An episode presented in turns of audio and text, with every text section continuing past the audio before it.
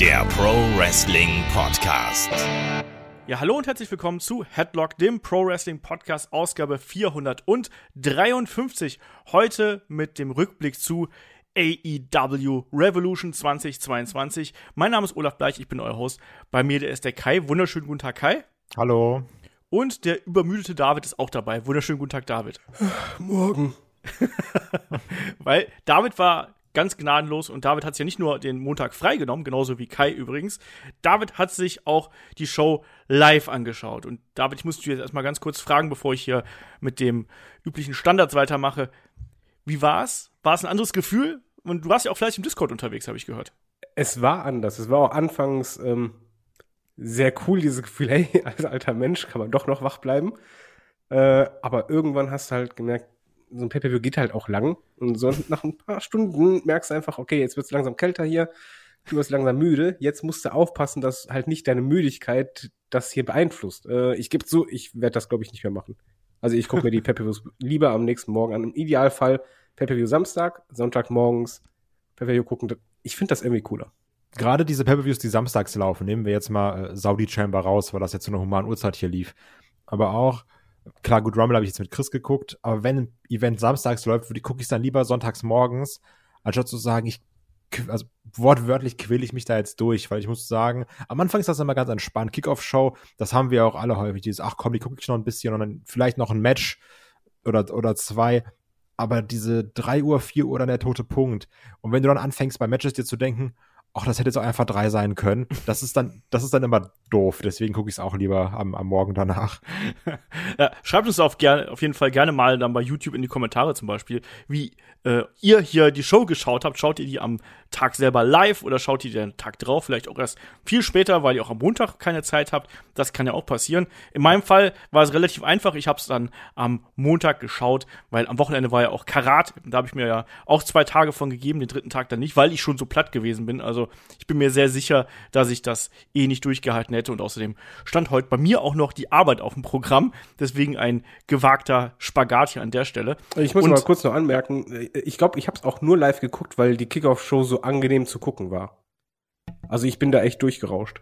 Ja, ja also egal, sag ich gleich. Ich lasse erst jetzt Olaf labern, dann komme ich zur Kickoff-Show genau. zum Bayern. Lass mich, lass mich erstmal labern. Wenn ihr bis hierhin durchgehalten habt über unser Gejammer, wann man äh, Shows schaut, dann seid ihr garantiert sehr, sehr treue Hörerinnen und Hörer. Und wenn ihr das Ding hier auch noch bei Spotify hört, dann schaut gerne da mal in die Bewertung vorbei. Das geht inzwischen. Und ich weiß, dass gerade AEW, das finde ich sehr witzig, mehr bei Spotify gehört wird als bei anderen Diensten. Deswegen, wenn ihr uns mögt und wenn ihr uns unterstützen möchtet, dann schaut da gern vorbei und gebt uns die fünf Sterne. Und wenn ihr uns besonders mögt, dann schaut gern bei Patreon und bei Steady vorbei. Da gibt's jetzt auch äh, dieser Woche wieder jede Menge Bonus. Podcasts, auch jetzt in der vergangenen Woche, werden auch was zum WXW 16 Carat machen. Das werde ich dann wahrscheinlich diese Woche noch mit dem Markus Gronemann vom Wrestling Observer aufnehmen. Auch da werden wir einen kleinen Rückblick machen für all die, die daheim geblieben sind. Und wir haben noch No Bart und ganz viel anderen Kram, 500 Podcasts. Also unterstützt uns da gerne, wenn ihr das mögt. So, dann starten wir jetzt hier an der Stelle aber durch. Die Stimmung und das Hype-Level war ja auch in der Preview entsprechend hoch. Und wir haben mit der Kickoff-Show nicht nur zwei Matches serviert bekommen, sondern gleich drei. Also da hat man gar nicht sich mit großen Expertenanalysen und Gelaber rumgehalten, sondern man hat hier wirklich dann direkt auf die volle Matchqualität gesetzt. Und den Beginn machte das Match zwischen legit Layla Hirsch und Chris Statlander. Wir haben es ja in der Preview schon gesagt. Hier ging es natürlich darum, ehemalige Tag Team Partnerinnen, die hier aneinander geraten. Und eine Layla Hirsch hat hier eine ganz andere Seite von sich gezeigt. Viel, viel aggressiver gleich zu Beginn losgelegt mit den Attacken. Und am Ende hat sie sie dann äh, gewinnen können, indem sie Chris Statlander hier einen, ja, diesen Knebel, glaube ich, nennt sich das auf Deutsch. Das ist eigentlich der, der Turnbuckle natürlich, aber ich glaube, im Deutschen habe ich mal den Begriff Knebel gehört. Äh, genommen hat, äh, Statlander unbemerkt einen drüber gezogen hat und äh, danach gab es einen sehr, sehr schönen äh, Springboard Moonsault und für die drei, Leila Hirsch hat hier gewonnen. David, wie war hier deine Meinung zum Match? Erstmal gibt es Punktabzug vorweg. Das hat nichts mit Matchqualität zu tun. Das Outfit von Lady Hirsch hat mich sehr verstört. Jetzt mal unabhängig davon, ne? Das geht halt das nicht. Immer noch Wrestling, aber wie kann man so blöd sein und dann eine scheiß Russland-Flagge auf seiner Gier tragen? Vor allem nicht nur eine, sondern es waren halt überall welche und ja. du denkst so, ja, ich weiß, dass du in Russland geboren wurdest, aber du lebst in Amerika. Das heißt, du weißt, was da gerade los ist. Ja. Und das hat jetzt auch nichts mit Boah. irgendwie Stigmatisierung zu tun, die alle sind doof oder sowas. Da jetzt gerade Flagge zeigen zur aktuellen Situation, Das ist scheiße. Ja, aus, ausgerechnet jetzt halt. Es war sehr schwierig für mich. Ich fand im Übrigen auch anfangs sehr schwierig die, die Regie, weil die, die Kamera, die klebte förmlich an den beiden. Äh, ich weiß nicht, ob euch, ob euch das aufgefallen ist. Das wurde später besser. Ich denke mal, weil die Crowd noch nicht gefüllt war. Das hat das Gucken ein bisschen schwierig gemacht, weil dann gab es dann Szenen, dass äh, Chris Statlander läuft von rechts an und kommt rechts quasi wieder an. weil die dauernd hin und her gesprungen sind, aber die ganze Zeit, aber die waren so nah dran. Also du hattest fast nie diese Totale. Das Match, Match selber fand ich gut. Äh, aber das war eigentlich auch nichts Besonderes. Also es war, soll man sagen, so eigentlich ein gutes Kickoff-Show-Match, weil äh, das hatte ich nicht überfordert. Es war eigentlich, alles war irgendwie zu erwarten. Und äh, Leila Hirsch hat vor allen Dingen eine sehr aggressive ähm, und ruchlose äh, Seite gezeigt, immer mehr. Am Ende, das Finish passte dazu, zu ihren Heel-Turn. Ja, waren halt so knapp unter zehn Minuten, die halt, konntest du dir gut angucken, war jetzt nicht spektakulär ohne Ende, aber war okay. Nehme ich. Ich fand es übrigens trotzdem ein bisschen holprig manchmal. Also du hattest immer Phasen drin, die waren dann nicht so rund. Also ich mochte gerade die aggressiven Phasen von der Lella Hirsch. Es hat gepasst, aber manche Sachen, die weiß ich, die, die haben mir persönlich nicht gefallen. Übrigens, was auch nicht rund war, wenn wir schon bei der äh, Production sind. Am Anfang, als Chris Statlander rauskam, hat man das Kenny Omega Video gezeigt, glaube ich. Weil ich dachte so, hä, warum hatten die jetzt Omega in ihrem Video? Moment mal ganz kurz. Das war nur ein Teaser. Ja, und das, das hat mich ein bisschen verwirrt. Da war anscheinend der Mann mit dem Finger ein bisschen zu schnell, hat, hat gedacht, wär, die wären schon ein Segment weiter. Und was mir noch gefallen hat, war dieser Drop von, von, von der Ringecke, mhm. wo äh, Leila Hirsch auf den Schultern von Chris Statlander war. Weil der nach vorne mal abging, nicht nach hinten. Das sah auch ein bisschen äh, ungewöhnlich aus. Ja, aber ja, also klar, natürlich ist dieser Standardsatz ist okay für eine Kickoff-Show oder für ein Buy-In. Hätte ich aber auch einfach bei Dynamite oder Rampage haben können. Bin ich bei dir. Ich fand es aber in Ordnung, dass man den beiden ja auch noch die Bühne gegeben hat. Ich muss sagen, aufs, aufs Outfit habe ich gar nicht so geachtet. Da war ich tatsächlich dann ein bisschen äh, betriebsblind anscheinend. Aber gut, dass ihr da drauf geschaut habt. Wie richtig gesagt worden ist, sie ist ja in Moskau geboren schwierige Kiste natürlich auf jeden Fall, sehe ich dann auch so. Aber mir ist es tatsächlich gar nicht aufgefallen, jetzt erst, äh, wo ihr es jetzt sagt. Kann, kann ich da noch ganz kurz was zu Kai sagen? Ich, ich finde diese Buy-ins, äh, beziehungsweise diese Art Buy-in, so angenehm zu gucken, eben weil da halt Matches drin sind. Selbst welche, wo du halt nicht komplett involviert bist, das ist mir lieber, als wenn ich halt einfach sehe, dass da äh, die Kommentatoren oder sonst wer sich einfach nur unterhalten klar, kann, kann ich vollkommen verstehen. Also ich nehme auch lieber ein Match als ein Shucky Ducky Quack Quack Moment von Booker T. Nur ähm, es, es war halt nichts Besonderes, aber es, es war ja. halt einfach down. Es war ja auch das erste Match, wo du weißt, ja, die Leute kommen gerade erst an, nehmen ihre Plätze äh, an und so weiter. Ja. Eben man hat sich auch gesteigert, auch innerhalb des Buy-In hat man sich ja gesteigert, Ach, was so die Länge der Matches und was auch die Intensität der Matches anging. Ähm, als nächstes haben wir, Kai jetzt gerade schon angesprochen, ein kleines Segment bekommen. Äh, Don Callis kam zum Ring. Ich glaube, manche haben gedacht, hier käme Kenny Omega, aber der hat dann mal ganz frech, äh, ja, Kenny Omega zumindest mal so im Gespräch gehalten, hat natürlich Leute beleidigt und hat vor allem auch gesagt, dass ja äh, er gönnt Adam Cole auch hier einen Titelgewinn gegen Adam Page im Main Event, aber es wird leider nur ein Übergangstitelgewinn sein und Übergangsregentschaft, weil sobald Kenny Omega wieder fit ist und sobald er wieder dabei ist, dann wird es genauso sein, dass er sich den Titel wieder zurückholt. Also Kai, hier baut man schon mal die Brücke und auch so ein bisschen die Kriselei zwischen den äh, einstigen Freunden quasi, ne? Ja, genau, der dann auch Red Dragon oder oh, wie, oh, fuck, wie hieß nochmal die Gruppe von die, die haben sich dann irgendwas gesichert. The Paradigm oder sowas. Ja. Mit, mit Cole, wo, er so ein bisschen auch als, als Schläferzelle bezeichnet hat. Ähm, fand ich ganz witzig. Natürlich kann man auch wieder überlegen, oh, kommt vielleicht beim Main Event noch der äh, Kenny Omega raus. Wer weiß. Also hat schon Sinn gemacht, aber hat auch wieder gezeigt, so ein bisschen das, was wir in der Preview gesagt haben. Ja, Cole gegen Hangman ist ganz cool, aber eigentlich gibt's da gerade eine interessantere Fehde. Ja, aber es war eben dann gerade hier so, dass man das einfach nur ins Gespräch gebracht hat. Ich fand ja. das absolut in Ordnung, dass man das hier äh, getan hat. David, wie ging's dir? Na, ich fand es absolut okay und für mich hat das eigentlich äh, mehr ins Spiel gebracht. Das war für mich ein bisschen die Ankündigung einer Trios Division. Okay. Was? Ja, weil, weil es, Andere es wird Promo halt, gehört? Er hat es ja klar, äh, dass er quasi diese, diese 3 gegen 3 Konstellation ausgehoben hat. Also er hat ja halt schon benannt, wie die Teams aussehen werden. Ja, gut, das schon. Ja. Und, Aber äh, ob das mich, jetzt gleich eine Trios-Division wird? Für mich sind, sind die diejenigen, die es halt machen werden, dass eine Trios-Division entsteht. Okay. Ich habe da nur eine Fehler gesehen. Was? Also, also ich habe auch nur eine Fehde gesehen, auch keine Ankündigung von der Trios Division, obwohl man natürlich sagen muss, dass gerade immer mehr Dreierteams aufgebaut werden. Da, Ja. Das meine ich halt, ich will halt nur sagen, für mich war das gefühlt so nach dem Motto, ah, okay, die beiden werden irgendwie diese Feder haben, die das erstmals aussprechen. David schreibt gleich Kickbait-Artikel für Headlock. Äh, Don Callis bestätigt Trios äh, Division. Mal gucken, also kann ja durchaus sein. Übrigens, der Stable, ich habe gerade noch mal ganz schnell nachgeschaut, weil ich den Namen auch nicht mehr parat hatte, weil der ja auch nie richtig aufgetaucht ist. Paragon, nicht Paradigm, Ach, Paragon. Paragon, war es. Aragorn. Ja, genau. Auch nicht Aragon oder Paragon? Paragon. So, Das klingt irgendwie weiter. wie so ein Pokémon. Ey.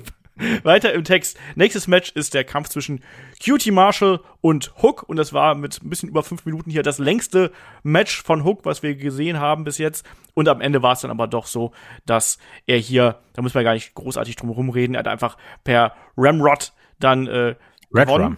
Red Rum. Was, was ist denn Ramrod? Ramrod Ich ist aus Transformers, oder? Ja, aus der Zeichentrickserie. Ja, genau das. ähm, auf jeden Fall hat er hier per Red Rum gewonnen. Ramrod, Red Rum, was auch immer. Ist dasselbe. Genau. Ähm, Decepticons. David, hier, das Match an sich. Ähm, er musste ein bisschen mehr einstecken, er musste ein bisschen mehr verkaufen, aber im Endeffekt war es dann doch eine relativ klare Angelegenheit, oder? Ja, es, es war, so wie wir vorher sagten, ähm, ein Hook wird weiter gepusht, aber halt so dargestellt, man, man hat noch versucht, ein bisschen mehr, mehr Spannung einzubauen, indem Cutie Marshall anfangs noch ein bisschen labert und halt das Ganze versucht zu begründen. Ja, ich gebe aber zu, ich fand, dass du irgendwie in dem Match erstmals das Gefühl hattest, wegen so hm, ja, irgendwie war da kein richtiger Flow. Ich bin halt gespannt, wie halt Hook-Matches aussehen, wenn die wirklich länger gehen. Also, es war nicht schlecht, nicht falsch verstehen, aber ich fand es irgendwie ein bisschen, das lief nicht ganz rund.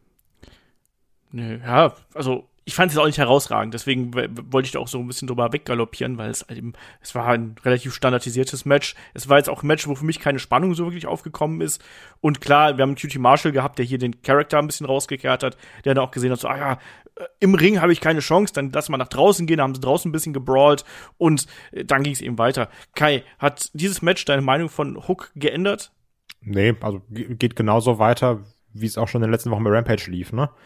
Hat seine Matches, das war jetzt eben ein bisschen länger, musste mal ein bisschen mehr einstecken. Am Ende gibt's den Red Rum, gewonnen.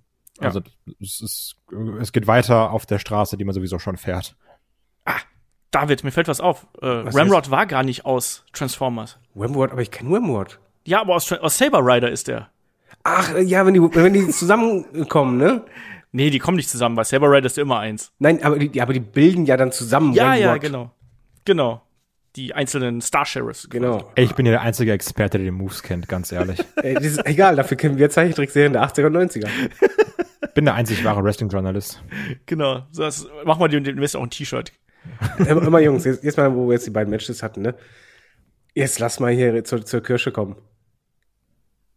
Okay. Die Zum, Buchse äh, von Buddy Matthews. Mal die Buchse ist furchtbar. ne? Sarah sagt mal, das sieht aus wie eine Pampers.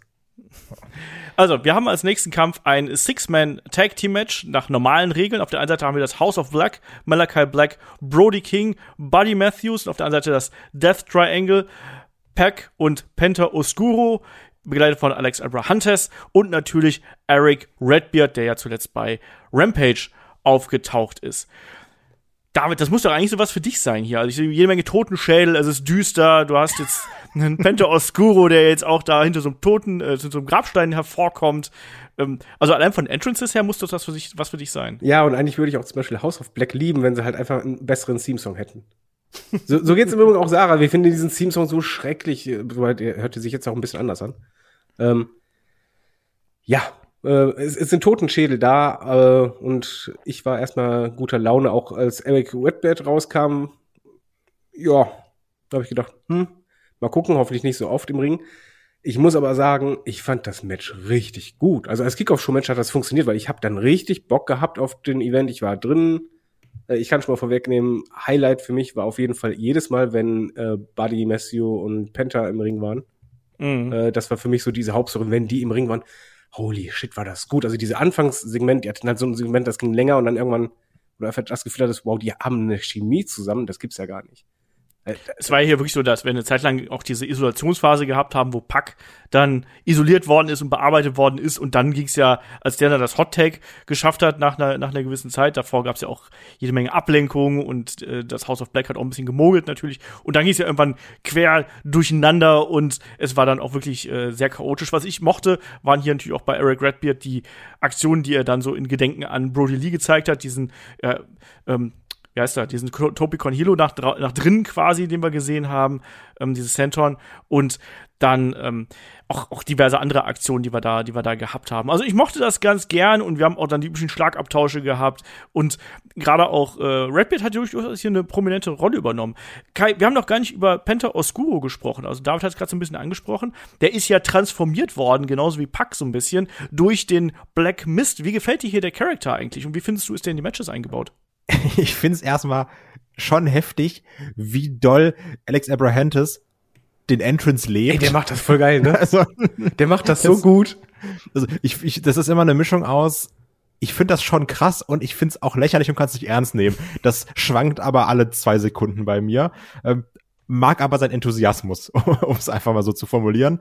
Und auch hier hat man ja auch gemerkt, bei dem ähm, Entrance erstmal nochmal vom, auch vom House of Black, wo dann da alle standen mit ihren Totenkopf, Hirschmasken. Du hast ja auch gemerkt, die Crowd hat ja auch krass reagiert. Die haben da ja auch Bock drauf.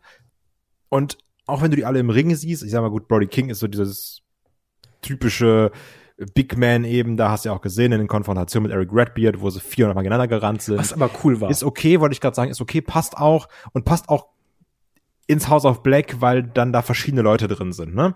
Das mag ich eigentlich ganz gern. Trotzdem finde ich den schon mit Abstand am langweiligsten aus der, also aus dem House of Black. Ja. Und auch gerade jetzt in Buddy Matthews, wie David schon gesagt hat, der ist einfach krass, ne? Also, der hat ja schon damals gezeigt, ich glaube, wir hatten auch mal das Match gegen Ali als Match of the Week, was die bei mhm. 205 hatten.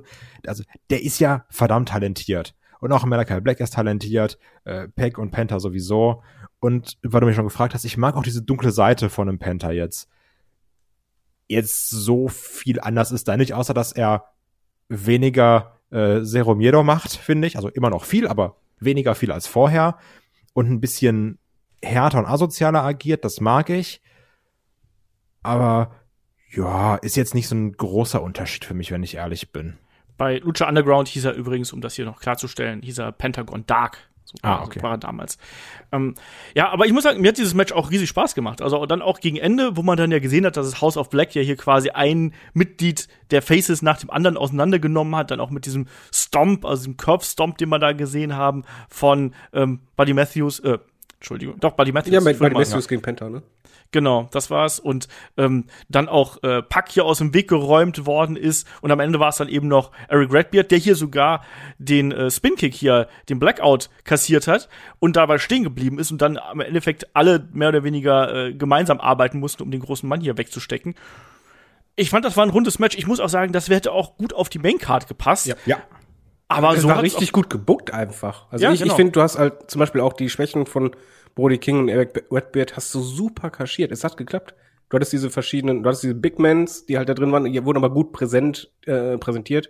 Du hattest dann halt diese technisch äh, ja versierten, super schnellen, was das passte und du hattest auch immer wieder diese Momente, wo du gemerkt hast, okay, bei House of Black, da ist halt dieses dieser Team Spirit da und die einen machen Aktionen, die halt zu einer anderen führen. Das war gut.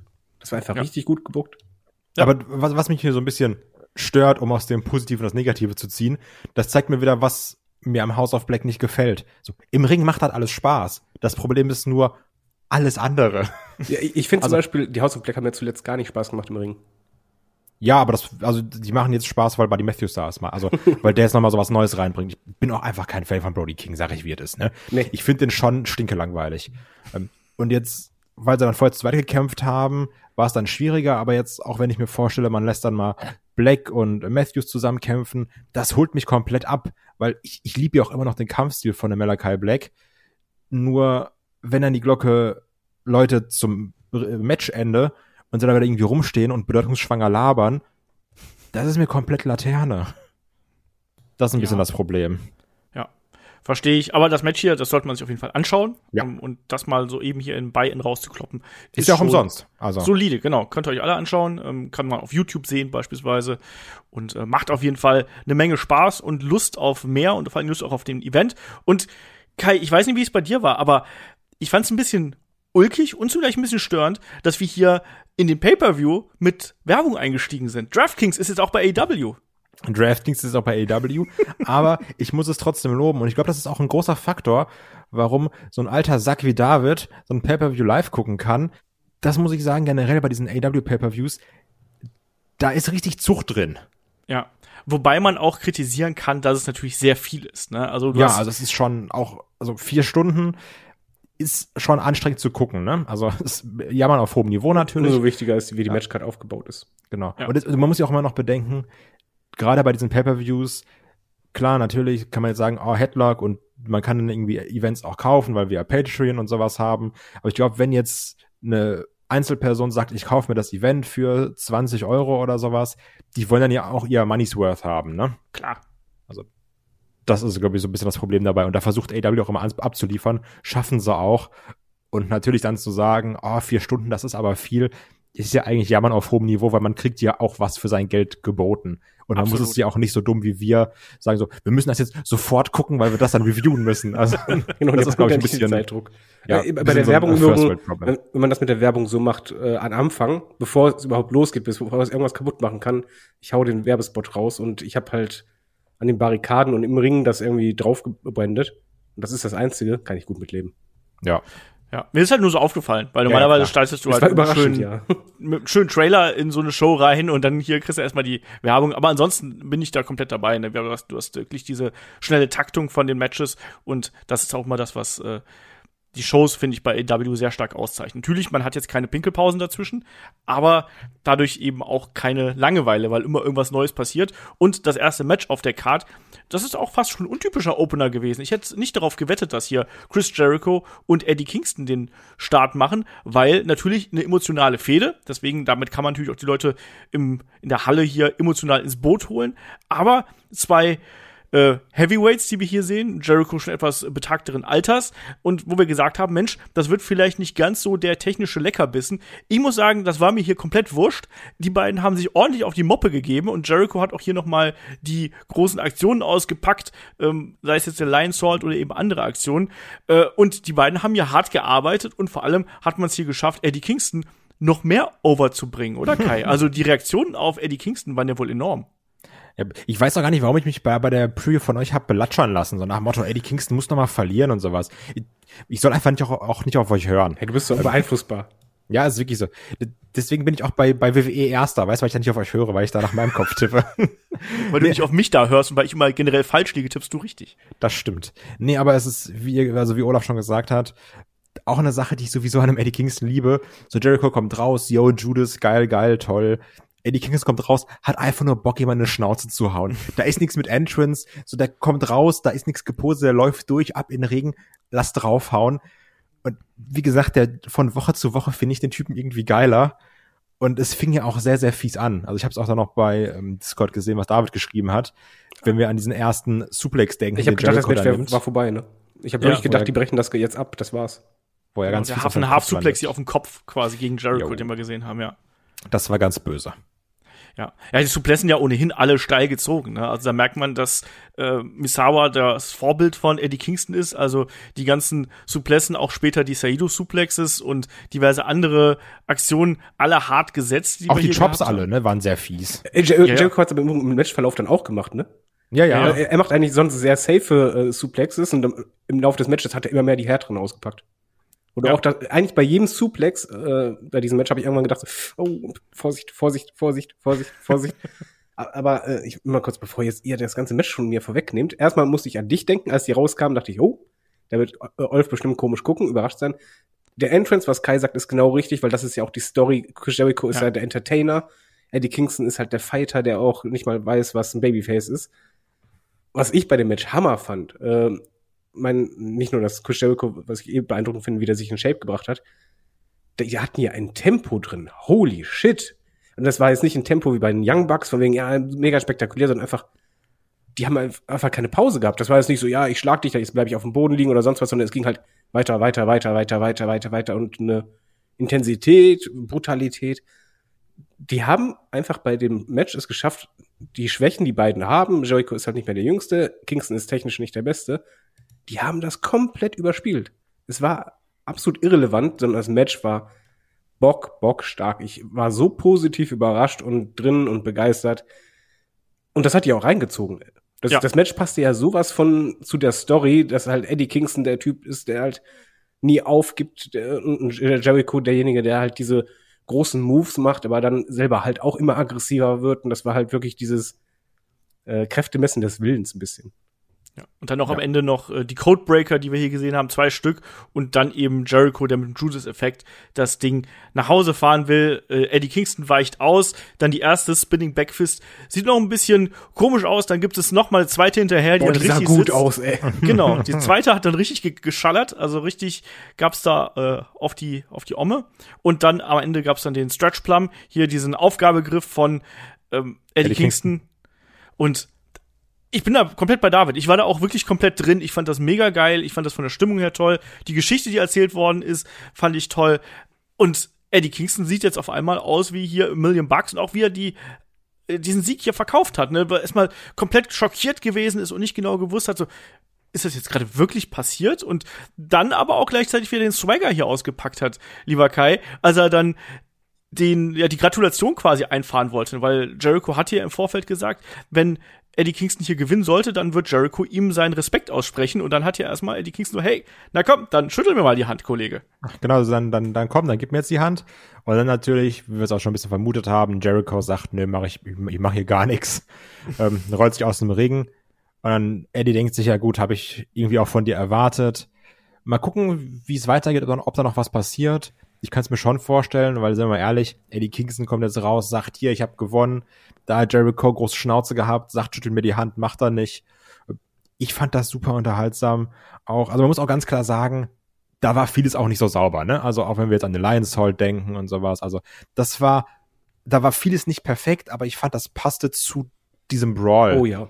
Ja. Weil, also auch wie wir schon gesagt haben, auch diese Spinning Backfist, die erst, die sah nicht so geil aus und, und mehrere Sachen, die waren jetzt nicht, wo du sagst, Mann, das war jetzt aber perfekt, richtig geiles Wrestling, super, das passt hundertprozentig, sondern nee, da war ein bisschen unsauber und ach, das war nicht so geil. Ich fand, das passte zu den beiden. Ich fand das vollkommen okay, das hat mich hier nicht gestört, sondern das, das hat mehr dieses, das ist ein echter Kampfgefühl rübergebracht. Bin da Fan von und ich freue mich, dass Eddie Kingston mal einen Sieg geholt hat. Und ich finde, man hat auch gemerkt, als es dann so eine Wiederholung gab, dass er sich dann auch einmal kurz gefreut hat, dass er so für eine Sekunde aus dem Charakter war und dann wieder im Charakter, weil da gab es auch so eine Wiederholung nach dem Match, da hast du schon gemerkt, nee, der freut sich auch schon, dass er jetzt gewonnen hat. Und das habe ich ihm auch gegönnt. Ja. Und wir haben jetzt einen Jericho als Heel. Weil Ja. wer den Publikum einen Mittelfinger zeigt, die äh, eigentlich deinen Song singen, ja, das ist schon mal was. Also, äh, Arschloch, der da. Ja, aber das, das Match hat halt allen was gebracht und äh, wir müssen auch sagen, ähm, Eddie Kingston hat jetzt gerade einen guten Run. Der hat jetzt zwei große Matches gehabt zuletzt, die beide richtig gut waren bei Pay-Per-Views. Ja. Ja. Aber, Aber, übrigens- leben natürlich auch sehr stark von Emotionen hier, ne? Und Ja, das hat man, wie es ist, ist mir egal, aber die waren halt einfach richtig gut. ja, ja. Und, und man muss auch mal kurz noch ein bisschen Hütchen ziehen, tue ich zumindest vor Jericho. Ich halte es nicht für eine Selbstverständlichkeit, dass, dass Jericho von sich aus sagt, mal, ich mache einen Heel-Turn und ich nehme Eddie Kingston dafür und leg mich dafür den hin. Das war ja nicht irgendwie unsaubere Niederlage, wo du sagst, ah, Glück gehabt oder sonst was. Nö. Das war Ja. komplett clean. Tap Ja. Genau. Klarer Tap-Out, den wir hier gehabt haben von Chris Jericho. Und ich sage auch mal, der Lion Salt von Chris Jericho hat auf jeden Fall viel, viel besser gesessen als der Coffin Drop von Darby Allen. Ja, aber das schreibe ich Matt Hardy zu.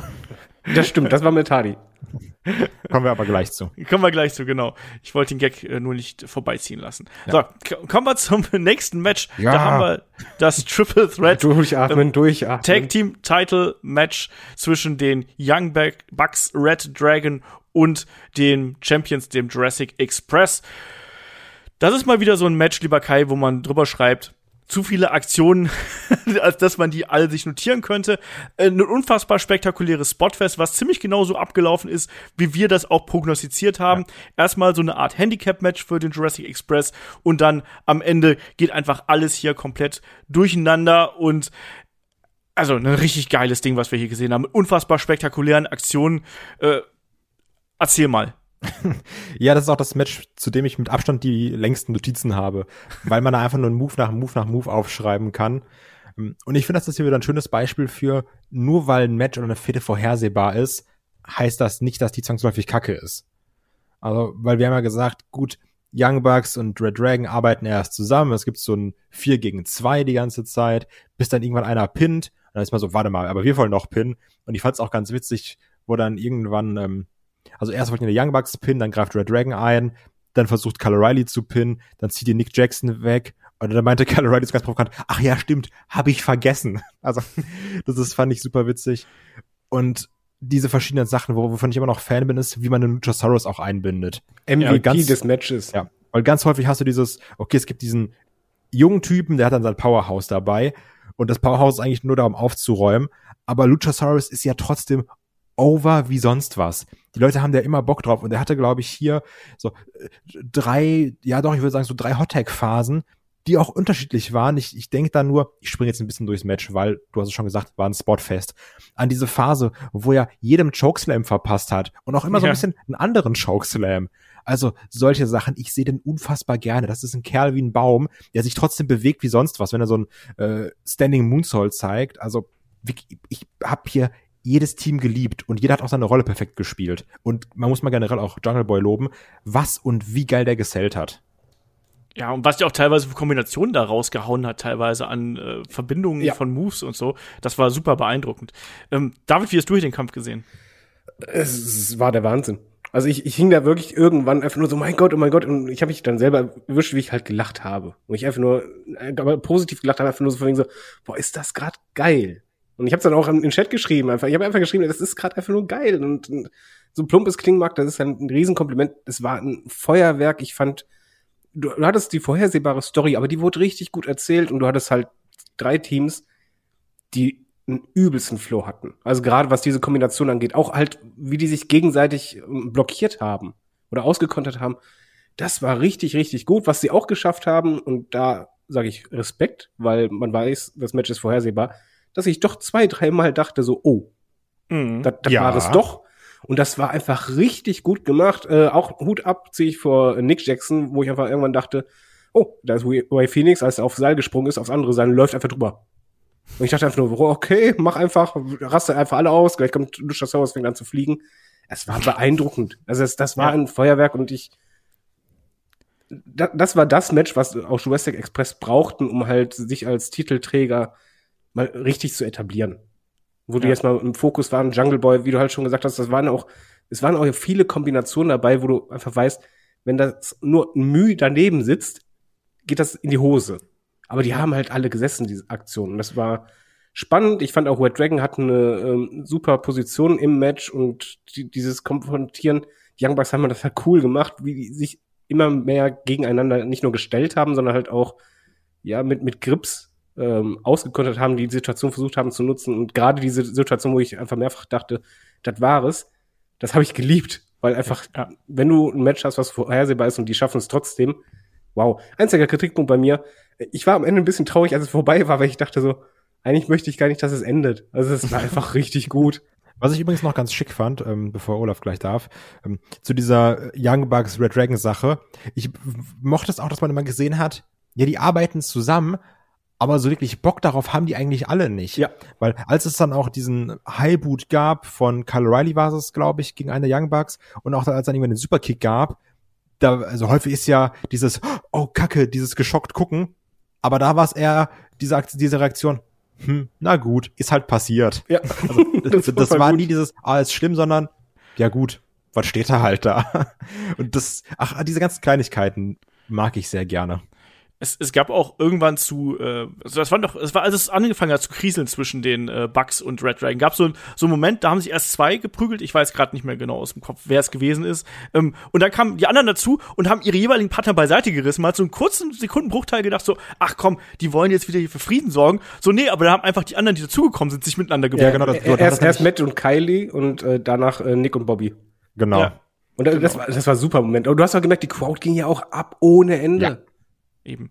Und ein besonderer Preis, den kriegt noch ähm, der gute äh, Jungle Boy von mir, weil diese Kombination aus, ich meine, es war Huracan Rana und dann landet man so, dass man seinen Gegner, der in der Ecke liegt, noch In direkt German German Suplex, ja. Da, da habe ich davor gedacht, so, Alter, wie geht das denn? Also, das Wichtigste war hier, das war alles ultra innovativ, aber es hat vor allem alles gesessen. Das ist, da hat Kai und David haben es gerade schon angesprochen. Das ist das Wichtige. Hier hätte so viel schief gehen können, aber das war so gut und on point. Deswegen war das so sensationell. Und es wirkte halt nicht zu künstlich, ähm, ja, wie soll man sagen, so, so durchgeplant. Manchmal, manchmal hast du ja beim Wrestling-Match das Gefühl, okay, das Ja. ist die komplette Choreografie. Ich weiß, dass da eine hintersteckt, aber hier war einfach so ein Flow drin, wo du dachtest, ja, ey, das macht gerade Sinn. Die Aktion wurde härter und man hat das gemacht und das gemacht. Das passte einfach. Und das war richtig, richtig, richtig, richtig gutes Match. Ja, richtig geil. Also auch da äh, Anschau-Empfehlung hier, wenn ihr das noch nicht getan habt, ähm, guckt da unbedingt rein. Das lohnt sich auf jeden Fall. Das Einzige, was ich ein bisschen doof fand, war beim finalen Spot, beim finalen Move, dass der, dass die Kameraeinstellung so kacke war und gezeigt hat, dass der Tail Whip unfassbar daneben ging. Ja, Das war ein bisschen schade. Aber wie gesagt, also ne Prinzessin auf der Erbse, Jammerniveau. genau das. Ähm, kommen wir zum nächsten Match. Wir haben das Face of the Revolution Ladder Match mit äh, der folgenden Beteiligung. Keith Lee trifft auf Powerhouse Hobbs, Wardlow, Ricky Starks, Orange Cassidy und Christian Cage, der sich ja noch bei äh, Rampage hier hat qualifizieren können. Und es hat Wardlow gewonnen, das können wir jetzt ja schon mal hier vorwegnehmen. Ähm, und auch gerade die drei großen Männer, die wir ja schon in der Preview so ein bisschen ja, separiert haben eigentlich vom Rest äh, der Teilnehmer, die haben hier auch wirklich das Match geprägt. Aber auch jemand wie ein Orange Cassidy hat hier eine große Rolle gespielt, ist aber anscheinend, wie Dev Meltzer vermeldet hat, äh, auch verletzt aus diesem Match rausgegangen ist, äh, nachdem Keith Lee ihn hier in die dritte Reihe geworfen hat, so gefühlt, in der einen Aktion. David, wir haben gesagt, AEW hat nicht unbedingt den aller, aller, allerbesten Track Record, was große Leitermatches und gute Leitermatches äh, angeht. Wie hast du das hier gesehen? Der Wahnsinn. Also ich, ich war sowas von positiv überrascht. Wir hatten ja schon vorher gesagt, okay, die Konstellation ist mal was anderes und dieses Leitermatch, das war auch vom Booking her mal irgendwie anders, weil halt diese Bigmans im Vordergrund äh, standen und nicht, äh, ja, wir bauen 48 Leitern durchweg zusammen und machen dann das spektakulärste sonst was, sondern halt einfach, wir machen sehr innovative Spots und ich liebte einfach auch komischerweise eigentlich das, was sonst bei Leitermatches stört, diese Bigmans, ich liebte gerade das, wenn diese Big Mans untereinander waren und oder halt zu dritten Orange Cassidy dazwischen. Oder sie, sie halten eine Leiter zusammen und Orange Cassidy hängt da und zieht sie einfach drauf. Was Oder- einfach auch krass ist, ne? Also so, Ja, das wenn war man ein da mal so an- Mega-Spot. also da mal die Cost Rates von, von Orange Cassidy, Respekt. Ich fand auch, äh, Wardlow kam irre cool rüber. Du hast die, die Stärken von allen dargestellt. Powerhouse Hobbs wirkte wie ein Star in dem Ja. Match. Äh, Das haben sie fantastisch gemacht. Äh, Ich fand auch krass, man hat halt einfach diese, diese Kontraste gut reingebracht. Du hattest Christian Cage, der halt wirklich dieser Veteran war, der halt eher diese, diese klugen Sachen gemacht hat. Wo du dachtest, ah, okay, der hat die Erfahrung. Und dann hast du so einen super agilen Ricky Starks, der einfach mal ein Spear durch die Leiter durchmacht, ohne die zu Jo. berühren. Und ich fand das Match, ich bin ganz ehrlich, ich war komplett begeistert. Ähm, au- außer beim Finish, wo halt, das ist halt ein schwieriger Spot, der kann in die Hose gehen, wo äh, Wardlow äh, Ricky Starks, der eigentlich schon oben ist, nimmt und dann halt Powerbomben will, nur halt, dass er ein bisschen gediegen aussieht, sagen wir mal so rum. Finde ich aber nicht schlimm, weil ich, ich fand, hier sahen alle irgendwie groß aus. Ich war, was ich an diesem Match am, am meisten mochte, fast noch, das waren die, diese Momente, wo mit Mimik gearbeitet wurde. Das hast du eigentlich normalerweise nicht beim Leitermatch. Und sei es einfach, äh, Christian Cage ist, ist in der Ringecke, lehnt an der Leiter und siehst im Hintergrund, wie Keith Lee sich aufbaut. Ja, gut, Ja, aber das klassische Das ist der Klassiker. Ja, und, und das, ja, und das mochte ich einfach. Oder wenn du halt einfach siehst, hier Wardlow und, und Powerhouse Hobbs und äh, die stehen zusammen und einfach, wie die sich dann angucken und Wardlow einfach, Wardlow hat schon irgendwie was, was verdammt Cooles, finde ich. In Sachen Mimik. Der hat Außer auch, das schon. Team. Das hasse ich. Nee, das Team finde ich voll geil. Das ist super scheiße. Das ist super. Ähm, aber, äh, nee, aber ich finde, er, er hat halt auch einfach in- im Match diese gewisse Mimik, dieses, ja, jetzt komm. Und jetzt, bis ihr jetzt dran kommt, ihr könnt jetzt gerne dran, was ich auch mochte, und das war richtig cool, es gab halt diesen Moment irgendwann, wo Wardlow und noch jemand hochstiegen, war das, war das Powers Hobbs, glaube ich, wo die dann einfach sagten so, anstatt dass sie es klassisch machen, wir gehen jetzt Ja. nach oben, kloppen uns oben so, lass mal nach unten gehen, wir regeln das jetzt. Das fand ich so gut und du hast das jetzt aber auch bei der Crowd gemerkt, das hat ja funktioniert ohne Ende. Also ich war positiv überrascht, ich war komplett drin. Für mich war es bislang mein bestes Leitermatch bei AEW. Dein bestes Leitermatch? Ja, bei AEW, weil ich fand, halt sehr gemacht? viele, sehr viele waren halt einfach so sehr durchchoreografiert, aber ohne roten Faden, aber hier hatte ich einen roten Faden drin. Ja, ich lasse es mal so stehen. Ähm, Kai, ich muss dich mal erstmal fragen hier. Orange Cassidy hat eine sehr große Rolle hier innerhalb des Matches gespielt. Am Anfang sehr dominant gegen die großen drei, wo, also dominant im Sinne von der Persönlichkeit. Da gab es die langsamen Kicks, er ist langsam mit den Händen in den Taschen die Leiter hochgestiegen und so weiter und so fort. Irgendwann dann äh, hat sich das ein bisschen verselbstständigt und dann gab es ja, wie gesagt, auch diesen großen Beal, wie man so schön sagt, wo Keith Lee ihn dann oben übers Top Rope geworfen hat und dann war er erstmal raus. Ähm, also hier war es bei mir wieder hart an der Grenze und du hast ja auch zuletzt gesagt, dass sich Orange Cassidy nicht mehr ganz so abholt, wie das in der Vergangenheit gewesen ist. Wie ging dir das hier dabei? dadurch, dass das hier so ein Six-Man-Ladder-Match ist, fand ich es noch ganz okay. Weil es dann, also es ist, es ist ja sehr prominent platziert, weil du wirklich gemerkt hast, okay, der ist gerade da im Ring, dann tritt, also in Anführungsstrichen, in Anführungsstrichen tritt die drei Leute. Aber das, das kann man noch so ein bisschen in dem Match anders unterbringen, weil da noch sehr viel andere Kacke passiert ist, die krass ist. Ähm, aber ich muss trotzdem sagen, es ist halt mittlerweile immer das Gleiche, ne? Also ich finde es jetzt hier noch vollkommen okay, weil ich auch sagen muss, dass mich gerade diese zwei Aktionen, einmal direkt am Anfang, wo er dann auf die Rücken steigt von ich, Lee und, und Hobbs waren es, glaube ich, oder, oder Wardlow und nach oben nach dem Belt greift, das fand ich cool. Wo er sich da oben eben bei der Leiter hochzieht, das fand ich noch ganz cool. Deswegen habe ich mir gedacht, ach komm, du hast zwei Aktionen gemacht, die mir gefallen, dann mach auch deinen Orange Cassidy-Kram, bleib aber dabei. Es ist irgendwie immer das Gleiche, ne? Und deswegen brauche ich jetzt auch nicht wieder Orange Cassidy in irgendeiner Fehde gegen den Adam Cole oder die halt super prominent ist. Das ist so ein bisschen mein Problem dabei. Hier fand ich es aber ehrlich gesagt nicht so schlimm wie in Einzelmatches. Okay. Ähm, Du anscheinend schon. Mich hat es tatsächlich am Anfang ein bisschen gestört, ja. Also mi- mir war es ein bisschen zu viel, eben weil es immer wieder dasselbe gewesen ist. Klar, das Publikum ist drauf abgefahren, aber mir war es hier ein bisschen zu viel.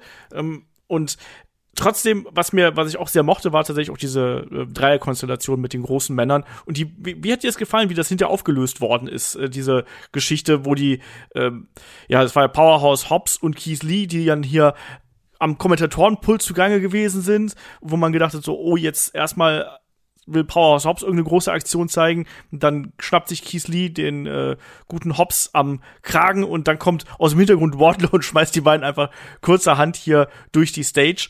Ähm, wie hat dir das gefallen? Ich finde, das war ganz wichtig, um auch nochmal Wardlow krass aussehen zu lassen. Und zu sagen, also, weil es war ja häufig diese Geschichte, was ich auch ganz geil fand, das ist letztendlich ein Ladder-Match gewesen, wo dieser Hauptstory-Punkt drei Powerhouses waren. Was Ja. nicht typisch ist, meiner Meinung nach. Und die eine Leiter Das- auseinandergebrochen haben. Und das, das war ja. Den fand ich super cheesy, den Ich fand das muss ich super. sagen. nee, ich fand das schon cool. also, ich mochte das auch. Da bin ich nicht häufig einer Meinung, aber hier schon. Ich fand, da haben halt alle anderen doof ausgesehen, weil äh, da, da stand das Match irgendwie still und äh, die, die drei haben da. Äh, Ja, aber in dem Moment guckst du da hoch, dann hast, ich fand es ja auch gut, dass es nicht einfach so, wir reißen auseinander, lassen das fallen, sondern dann haben die das als Waffe benutzt, und zwar als eine schnelle Waffe. Ja, ich fand das auch nicht verkehrt. Und letztendlich, ich sehe die anderen drei eh nicht. Also ich bin ja nicht in der Halle. Genau, also ich habe auch an die anderen gar nicht gedacht in dem Ich Moment. sehe ja das, was die Kamera mir zeigt. Ähm, nee, aber ich muss wirklich sagen, mir hat dieses Aufeinandertreffen der, der drei Giganten da die ganze Zeit gefallen. Das war ganz cool, weil ähnlich auch das, was David gesagt hat, wo sie gesagt haben, ach, wir laufen jetzt nicht die Leiter hoch und schlagen uns, sondern wir gehen wieder runter. Und es gab auch, glaube ich, den Moment, wo Keith Lee auf einer Leiter war, dann kommt Wardlow rein und häufig ist es ja dieses, gut, ich schub die Leiter jetzt um und du fällst runter und du hast nur den Blick von Wardlow gesehen und er hat gesagt, komm runter und wir hauen uns hier unten und Keith Lee dann nur, alles klar, komm ich runter und dann hauen wir uns. Also die, die Sachen, die haben mir gefallen, da waren verschiedene Sachen drin. Auch dieser äh, Delayed Suplex von Hobbs, wo ich auch erst ein bisschen Sorge hatte, dass die Leiter immer weiter wegrutscht, weil die Leiter faktisch immer weiter weggerutscht ist. Aber ich glaube, da hat Ja. dann Keith Lee von unten ganz gut äh, der festgehalten. hat gehalten ohne Ende. Ja, also ich mochte das schon. Und auch hier wieder, dass, dass ich auf so Dummköpfe wie euch höre, die sagen so, ach, Wardlow, nee, der ist, das ist jetzt noch nicht, der hat doch da jetzt sein Programm mit MJF, wirklich, ich podcast nur mit Idioten, ich höre nie wieder auf euch. Nervt mich schon wieder. Ähm, und übrigens, ich find's wirklich krass, wie so ein Wardlow wächst, seitdem ich auch AW jetzt gucke, ne? Also wir hatten ja auch den Moment, wo es dann die Goldberg Wardlow Chance gab, was ich auch sehr unterhaltsam fand. Ähm, Aber auch wenn David der anderer Meinung ist, ich mag das Auftreten. Also ich finde das Theme, da muss man noch so ein bisschen was machen. Das klingt einfach nur nach so äh, die ganze Zeit. Das Nein, das ist ist- scheiße. Ey, Moment, Moment, der Theme-Song, der ist ja cool. Du hast erstmal die ersten Töne, wo du direkt jemanden Ja. kennst. Du weißt ist es. geil. Und dann Und kommt dieses, Kacke. dieses, wow, Das ist wo du gut. einfach denkst, okay, jetzt jetzt ist Zerstörer da. Genau, und ab dann wird's scheiße. Oder, nee, aber es, Olaf, mach mal einen Tiebreaker jetzt. es passt doch zu ihm wie Arsch auf einmal. Es passt zu ihm. Ich finde, es ist, ist aber auch kein Theme, was ich mir so im Auto anhören würde. Nein, muss ich musst du ja nicht. Es geht ja nur um Zerstörung, Doch. Zerstörung, Zerstörung, Zerstörung, Zerstörung. Themes muss man im Auto anhören, nur dann sind sie gut. ähm, Aber, aber können wir mal kurz festhalten, dass, dass es äh, schon vom Booking her bemerkenswert dahingehend ist, dass du halt, ich finde, in dem Match sahen alle gut aus. Ja, du, stimmt. du hattest halt wirklich auch, dass gerade so jemand wie Powerhouse Hobbs oder Wiki Starks, die ein bisschen unterm Radar gerne sind, die wirkten groß. Und auch ein Keith Lee wirkte groß. also Christian Cage war mir noch mit am egalsten. Wenn ich, ja, aber das haben sie gut bin. kaschiert. Der war halt einfach nur der Veteran, der immer wieder da war. Der hat ja nicht, der war ja nie im Spotlight. Aber ich habe noch eine Frage zur Präsentation von Wardlow. Ähm, weil vielleicht sieht David das auch wieder anders. Aber ich finde, der Typ, der, der hat einen krassen Körper, ne? Also Ich, ich finde, der sieht in einem, in diesem Onesie, sieht das zu scheiße aus. Also ich, ich glaube, der könnte, wenn er diesen Onesie nicht tragen würde, viel gefährlicher aussehen. Das frage ich mich auch, wie der im anderen Outfit aussieht. Oder ob man dir einfach mal lange Hose geben soll oder so, ein, äh, so eine kurze Butze. Ja, also irgendwie lange Hose, Oberkörper, also auf jeden Fall oberkörperfrei, weil der ist ja eine Maschine. Ja, die, die Frage ist aber, wie er dann wirklich erscheint, weil es kann auch sein, dass man ihn dadurch schützen will, weil er ist ja zum Beispiel von der Körpergröße her, hast du ja oftmals schon so, okay, der ist halt nicht größer als die anderen, sondern oftmals sind dann schon andere größer oder halt normale Wrestler äh, auf seiner Höhe. Äh, ich- finde aber, er, er verpackt halt oder er benutzt das Outfit eigentlich sehr cool. Ich mag erstmal hinten, dass der Schritt, Schriftzug da ist, aber auch zwischendrin, dass er halt immer wieder diese Träger nimmt, analog dazu, dass er auch sonst immer Anzug trägt dann so zieht und dann so richtig äh, Nacken knacken und so. Er, er, er nutzt ja immer mehr sein Outfit ja auch. Also das ist schon ein Teil von ihm. Das, das passt so. Also ich, ich mag's eigentlich. Apropos Nackenknacken. Ähm, muss man ausgerechnet Ricky Starks, der äh, noch im letzten Jahr längere Zeit mit einer Nackenverletzung ausgeschieden ist, muss man dem gerade so eine Powerbomb hier auf so eine aufgestellte Leiter verpassen? Ja. Und dann so eine Schiefe? Feuertaufe. Ja, vielleicht, vielleicht wollte er es ja. Ich meine, er hatte auch den Finalspot, muss man einfach mal sagen. Er war derjenige, der am Ende sehr nah Ja. am Sieg war. Und äh, ja. Ich, das war nur mein, mein Gedanke. Ich, Ich- habe nur gedacht, so, Alter, warum macht ihr das ausgerechnet mit dem? Ja, man, Also- man kann anderen auch nehmen, aber andererseits, man hat Wikistarts ein bisschen gepusht dadurch und ich finde auch, dass Wardlow eigentlich ein ziemlich, ein ziemlich sauberer oder sicherer äh, Wrestler ist.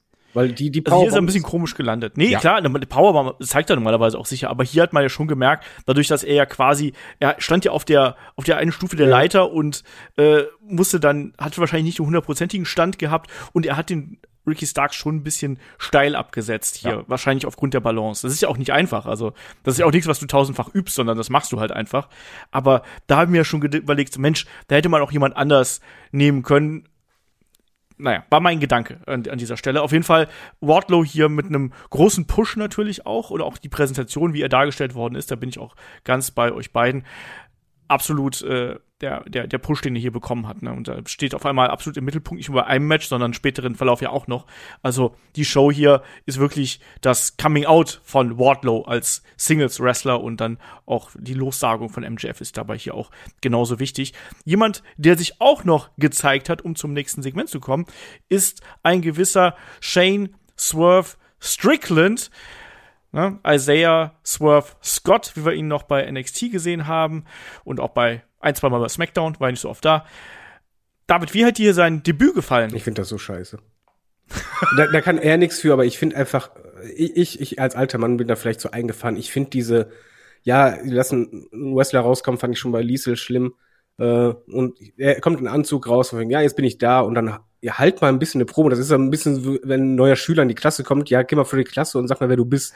Du weißt einfach, wie soll das denn funktionieren? Wie soll das denn irgendwie jetzt direkt was beim Charakter machen, wofür du stehst. Ich möchte, wenn Debüts, bitte so haben. Und entweder Licht aus, Licht an. Ja, man kriegt mich damit. Oh, schon wieder. Warte, man kriegt mich damit, ich mag es einfach. Oder man lässt ihn in Backstage eingreifen, man fragt sich, wer ist denn das? Dann wird rauskommen, wer es ist. Oder äh, sonst, sonstiges. Also ich will direkt bei einem Debüt einfach eine Motivation haben, direkt in dem Moment, wenn jemand rauskommt, so diesen Shocking-Moment vor allen Dingen.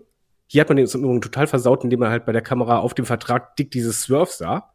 Das war auch richtig Ja. blöd. Ähm, Ja. Ja. Ich, ich finde einfach diese, diese Art Umsetzung komplett falsch für ein Debüt, weil es einfach, ja, du, du, du prang, äh, preist jemanden direkt schon an, von, ja, der Superstar, das schlechthin und so weiter. Huch, dann macht direkt schon von außen Druck, dann so, ja, rede jetzt mal. Ja, hm, selbst wenn du beliebt bist, ist es halt schwierig, weil wofür stehst du? Nee, also ich möchte es anders haben. Ich, ich freue mich ja, dass er da ist, aber ich, ich möchte es anders haben. Echt? Ja. Also, nee, ich meine, echt freust du dich, dass er da ist? Mir ist das Nein, scheißegal, nein, nein, dass ich meinte, ich freue ja, ich freue mich halt, wenn, wenn er da ist, von wegen so, ist, ist ja schön, ist ja schön für ihn und ist okay. Ich meine, er ist ja kein schlechter. So ist das ja nicht. Ich brauche ihn Klar. nicht, also ich brauche auch keine Roster-Erweiterung, bin zufrieden mit Roster. Aber wenn du schon jemanden holst, Herrgott nochmal, dann mach es, dass er überraschend rauskommt und sei es, er heißt äh, William Regal. Und dann siehst du nämlich, was auf einmal für ein Pop möglich ist. Moment, aber er hat ja auch einen großen Pop bekommen, nämlich als er diese Sache mit äh, Whose House? Whose House und Swerves House, Ja, da- das war schon eine große Reaktion. Natürlich, da war eine große Reaktion, aber während er normal geredet hat, hast war, war Totenstille halt. Weil natürlich, was willst du machen? Was willst du schänden? Willst du auf irgendwas reagieren? Er ist halt da. Dann ja, dann Ja, und rede und ja auch rede und rede. Und bei Liesel war es genauso, ja, äh, cool. Dann redet er so, boah, hast du irgendwie äh, irgendwelche Catchphrases, die ich mitmachen kann, dann wäre das nochmal was. Aber ansonsten, das ist einfach diese Art Präsentation finde ich nicht gut. Das ist genauso, als wenn du sagst, wegen, ja, Debüt, Debüt und du machst es per Videoschalte nach Motto, nächste Woche gibt's das Debüt. Das ist einfach nicht gut. Okay. So, ihr könnt jetzt gerne was sagen, wie toll ihr das findet, wenn jemand rauskommt und einen Vertrag unterzeichnet. Nee, ich fand das auch äh, natürlich nicht besonders äh, herausragend und ein bisschen antiklimatisch. Ich muss aber sagen, dass ich überrascht gewesen bin von der Reaktion, die er dann doch gezogen hat. Jo. Gerade bei diesem Whose House, Swerves House. Und ich finde auch, dass er da ganz cool gewirkt hat. Auch wenn es jetzt nicht der totale Bahnburner gewesen ist, aber man hat schon den Eindruck gehabt, dass der ähm, gewisses Charisma auf jeden Fall hier mitbringt, was auch durch die Kamera hier gut ankommt. Und das hat man schon gesehen. Und man hat auch gesehen, dass die Fans ihn mögen und kennen vor allem. Und das war hier das, was ich daraus mitgenommen habe. Ich bin jetzt auch kein Riesenfreund davon. Und wie gesagt, die Präsentation auch mit dem Namen war nicht ideal. Aber ganz so dramatisch schlimm finde ich es nicht, weil im Gegensatz zum Beispiel zu Jay Liesel war er jetzt hier jemand, der diese Situation durchaus für sich, sich hat nutzen können. So ist mein Eindruck zumindest gewesen. Kai, Abschluss. Ja, ich habe es ja schon gerade gesagt. Also ich persönlich jetzt, persönlich bin jetzt kein riesiger Fan von Shane Strickland. Mir ist das relativ egal, dass er da ist.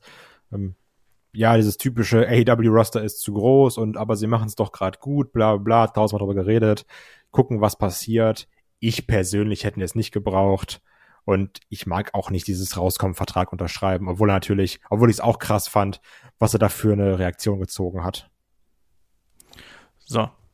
Lassen wir es dabei. Könnt uns auch gerne natürlich da in die Kommentare schreiben oder auf dem Discord schreiben, wie euch hier das Debüt gefallen hat und wie euch auch die Personalie äh, Swerve Strickland hier vielleicht gefällt.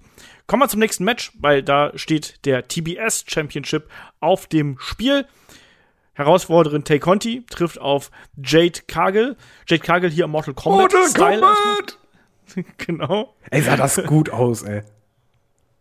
Ja, mit einem ungewöhnlichen Start hier, nämlich äh, sie küsst Tay Conti erstmal. Habe ich da irgendwas nicht verstanden? Also was wa- wa- was was war hier der Hook, David? Also wa- wa- warum? Ich glaube einfach nur pure äh, Provokation und ähm, Okay. äh, Demütigung ein bisschen. Und ich, ich nehme es jetzt mal kurz weg. Du wirst jetzt eh dann wahrscheinlich zu Kai gehen oder zu mir, ist mir ist egal. Ich sag's einfach mal vorweg. Ich finde immer noch Jade Cargill hat ein totales Star-Appeal, was halt sie ausstrahlt. Äh, sie hat einen irren Look. Ich fand das Outfit, den Entrance fand ich richtig cool. Auch wenn ich eigentlich so Ja. Live-Entrance nicht so mag, aber das, das wirkt halt einfach groß. Sie wirkt wie ein Star. Ähm, sie, sie hat diesen Look und sie gibt sich halt Mühe im Ring. Ähm, sie erweitert auch ihr Repertoire, was du ja nicht so ganz gut findest. Ich finde aber, dass sich ein bisschen anfühlt, als wenn sie auf der Suche ist nach Moves, die halt zu ihr gehören. Beispielsweise ein Fox Splash mit äh, angewickelten Muskelarmen. Was sehr cool aussah. Ich mochte den total. Ähm, sie ist sehr unsicher, das weiß man. Ich finde, man weiß halt auch, dass Tai Conti oft nicht die sauberste Wrestlerin ist und auch nicht die sicherste, aber ich finde, es war das beste Kagel-Match bislang bei AEW. Wenn ich das vergleiche mit einem Match gegen Soho oder sonst was, was echt Grütze war, wo gar nichts funktionierte, das Ding hier war nicht perfekt. Es war nicht super sauber ohne Ende ausgeführt, aber ich hatte einen roten Faden drin. Ich hatte halt äh, die Tai Conti, die halt die Kämpferin war. Die Kagel, die aber auch wiederum ähm, gegengehalten hat. Tai Conti hat auch irgendwann den Spieß ja mal umgedreht, auch in Sachen Provokation. Wir haben ja noch einen zweiten Kuss gesehen. Ich fand dafür, dass die beiden keine Story hatten, haben sie halt im Match eine Story aufgebaut. Und ähm, ich war unterhalten. Es, es war mit 6 Minuten 50 jetzt nicht das längste Match, aber es war halt da und es war vollkommen okay. Für das, was es war, ich war, war unterhalten und ich habe das anschließend nicht gedacht, oh, das war aber nicht so gut, sondern einfach, ja, das war gut. Ich fand es war in Ordnung. Also für 6 Minuten 50, das Tempo war ja auch entsprechend hoch und dadurch hatte man, wie ich finde, keine Zeit gehabt, um sich wirklich zu langweilen, weil eigentlich immer irgendwas passiert ist, auch wenn nicht alles wirklich 100% glatt gelaufen ist. Kai, dein Eindruck vom Match? War übrigens das, das, das Aussehen von Tay Conti nicht auch eine Anspielung an äh, Alloy, heißt sie nicht so, aus Horizon? Hab mich gefragt. Mit den Haaren. nee, und nee, dem das hat sie öfters. Das Okay. hat sie gerne bei, bei Matches, dass sie halt diesen MMA, Judo, Background, bisschen diese, diese Fighten. Ja, aber weil bei Dingens hat es so. das ja, also weil das Faceband hatte sie, glaube ich, nicht so gegen Britt Baker, deswegen hat mich gewundert, egal. Ähm, das, Doch, die hat da doch- auch ein doch, hatte sie gehabt, auch. ich mich, Aber aber, in einer anderen Farbe. also- Ich glaube, das war in den brasilianischen Farben, glaube ich, hat sie das gehabt. Ja, okay, Ja. wollte ich ja sagen, weil es nicht so, also, also ich meine nicht so, wie sie es hier hatte. Aber, aber sie macht das auf jeden Fall bei Kämpfen halt gerne, die wichtiger sind, wo die halt dann so aussieht. Ich habe hier an Death Stranding gedacht, ehrlich gesagt, aber ich glaube, das war es auch nicht. Aber egal, Kai, weiter. Äh, ich habe auch den Kuss nicht gecheckt, den, den Sinn dahinter, das fand ich ein bisschen komisch. Ähm, mochte aber den, den Anfang, weil der Anfang war relativ schnell, aber gut, 6 Minuten 50 Matchzeit, da musste schnell sein. Da gab es dann auch viele verschiedene Konter, was ich dann mochte, dass sie sich immer mal ausgekontert haben. Ich fand auch diesen, äh, das Einbinden von Mark Sterling und Anna Jane auch ganz gut, wo es dann irgendwie erst den Dive gab auf Mark Sterling draußen, dann wo Jade Cargill dann Jane nochmal umgetreten hat, danach quasi die Retourkutsche mit dem Einsatz vom Stuhl, wo man auch einen schönen Niervoll hat und dachte, "Ah, das könnte es ja vielleicht gewesen sein. Wir hatten auch sowieso nochmal einen guten Niervoll nach diesem Piledriver, äh, den, den Tay Conti gezeigt hat. Also das, Genau. für 6, 6,50 war das ein echt spaßiges Match, fand ich. Und das ist halt, wie David sagt, Jade Cargill ist eine krasse Erscheinung. Das ist es halt wirklich, ne? Also da widerspricht, glaube ich, auch keiner, dass die vom Look her einfach alles mitbringt. Am Ende war es dann hier eben äh, der Jaded aus der Ringecke heraus quasi, der dann den Sieg für Jade Cargill gebracht hat. Solides Match, so würde ich es einfach mal bezeichnen. Und äh, im Rahmen der Möglichkeiten von beiden Teilnehmerinnen ist es, glaube ich, in der Art und Weise auch ganz gut gewesen, wie man es hier dann dargestellt hat. Kommen wir zum nächsten Match, weil das ist ein Match, da werden wir garantiert jetzt längere Zeit drüber sprechen. Es ist das Dog Collar Match zwischen MJF und CM Punk, MJF alleine hier auf dem Weg zum Ring. Und ich muss jetzt erstmal sagen, ich wollte euch eigentlich noch ein Foto schicken, aber mein Autofokus hat nicht funktioniert. Alter, was hab ich denn bitte schön für Gänsehaut bei dem Entrance von CM Punk bekommen? Das war Kann- mega kann, geil. Könnt ihr das bitte aufklären? Wir hatten das schon im Discord. Ey, wie- ich habe das gelesen und war so unfassbar sauer. Ich war so, David, Mann, wie dumm kann man sein, das nicht wissen, dass das ein Ring of Honor Entrance ist. Ich hab so, Mann, ey, du machst hier einen Podcast und weißt sowas. War ich richtig wütend. Ich wollte erst nach Wuppertal fahren. Ja, ich bin halt einfach so ein Mainstream-Wichser. Ey, wirklich, Alter. Und, und so, mit so jemand muss ich mir hier irgendwelche Sachen erklären lassen. Also auf, auf dem Discord wusste es halt keiner. Wir haben mal spekuliert, dass es äh, Wing of Honor Entrance von früher vielleicht sein könnte. Nee, aber auch generell dieser, dieser Look, wo er dann rauskam mit, mit der langen Buchse, dieser typische Second City Saint Look, auch als er, als er als Second City Saint angekündigt war, ich war so, oh, da ist er. also, ach, toll. Auch mit den, mit Ja. den Lichtern war super gemacht. auch also das Theme und wo dann, du hast auch gemerkt, da waren ja mehrere Leute, die das nicht ganz wussten, ei- andere waren verwirrt, andere haben lauthals mitgesungen, Punk auch. Hat auch diese, das, das Gear, das war so schön minimalistisch, einfach diese drei Xe auf der Buchse, die Xe hinten auf dem Dingens drauf. Oh, ey, wirklich, das, das hat mich ganz, ganz doll berührt. Ich fand das Äh, richtig geil. Es war ja auch, du konntest das ja gut machen, weil MJF ja vorher mit CM Punk angedeutet rauskam, um, um Heat zu ziehen. Ich fand den Entrance auch super. Ich, obwohl ich keine Ahnung hatte, aber ich zumindest, was ja wiederum dafür spricht, habe ich nur gedacht so, huiuiui, das ist aber ein aggressiverer Punk als sonst was, als der halt einen, im Ring war und dann halt diesen Theme-Song quasi mitgeschrien hat. Und dieser Blick dabei, huch, da hast du gedacht, irgendwas ist hier anders. Ja, und es ist vor allem dann auch der CM Punk gewesen, der auch in der Vergangenheit schon die Dog Collar Matches bestritten hat. Und ne, gegen Leute hat wie wie. Raven zum Beispiel. Ja. Bitte? Ja, Und geblutet hatte wie eine Sau. Also auch damals schon, Genau. meine ich. Da hat man ja auch äh, verschiedene Bilder gesehen von früheren Doc Holler Matches. Ja. Ja. Genau das. Nein, ich fand das super geil. Also als jemand, der ja, ich habe ja CM Punk quasi wirklich dann dadurch auch entdeckt. Ich habe ja CM Punk kann ich ja bis dato nicht ähm, bei und habe dann, als ich bei WrestleMania 20 damals gewesen bin, wo wo es dann hieß so, ja, äh, wo wollt ihr denn hin? Die einen gehen zur NBA, die anderen gehen hier zu so einer Indie-Show, äh, Ring of Honor oder so. Wer geht denn da mit? Da hab ich gesagt, gut, gehe ich halt zum Wrestling. Ich bin jetzt zum Wrestling hier in die USA gefahren. Und dann war der wegen dieser Musik und wegen diesem Entrance, war der jemand, der mir sofort im Gedächtnis geblieben ist, wo ich nach Hause gefahren bin und geguckt habe, was ist das Theme? Was ist das für ein Typ? Und ab da war ich eben komplett into Ring of Honor. Und total geil. Also total geil und äh, super cooler Rückgriff auch, um hier darzustellen, diese Intensität und natürlich auch die Vergangenheit von MJF und CM Punk. Das passt da alles super gut zusammen und richtig, richtig geil. Naja. Ich muss übrigens sagen, ähm, bei dem Match habe ich mir keine Notizen gemacht, weil ich wollte dabei nicht irgendwas anderes machen, ne? Also, ich war schon lange nicht mehr so heiß auf ein Match. Ich wollte einfach nur das Match sehen. Also, ja. weil ich wollte das nur genießen und davon alles aufsaugen. so, so ähnlich ging es mir tatsächlich auch. Ich habe da auch zwischendurch, ich habe zwar Notizen gemacht, aber ich habe dann zwischendurch kam Nachricht von meiner Freundin so, Olaf, kannst du schnell die Wäsche hochholen? Nein! So, kann ich das bitte nach dem Match machen? So, ich will jetzt nicht auf Pause drücken. Ja. Ich bin gerade drin. Nein, ähm, und das war ja auch absolut wichtig hier. Das war ein langes Match, das ging fast eine halbe Stunde. Die Storyline war äh, entsprechend hart. Und erstmal, Kai, an dich die Frage hier. Die Kette, die hat ja schon zu Beginn an eine große Rolle gespielt.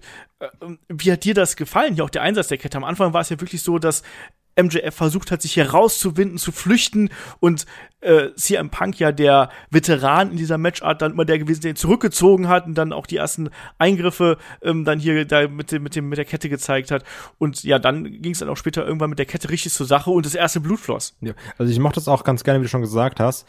Ähm, MJF natürlich in, gerade in der Woche bei Dynamite sehr brutal gewesen, aber man hat direkt gezeigt, yo, ein Punk kennt diese Art von Match der kennt sich damit aus, der weiß, wie das läuft.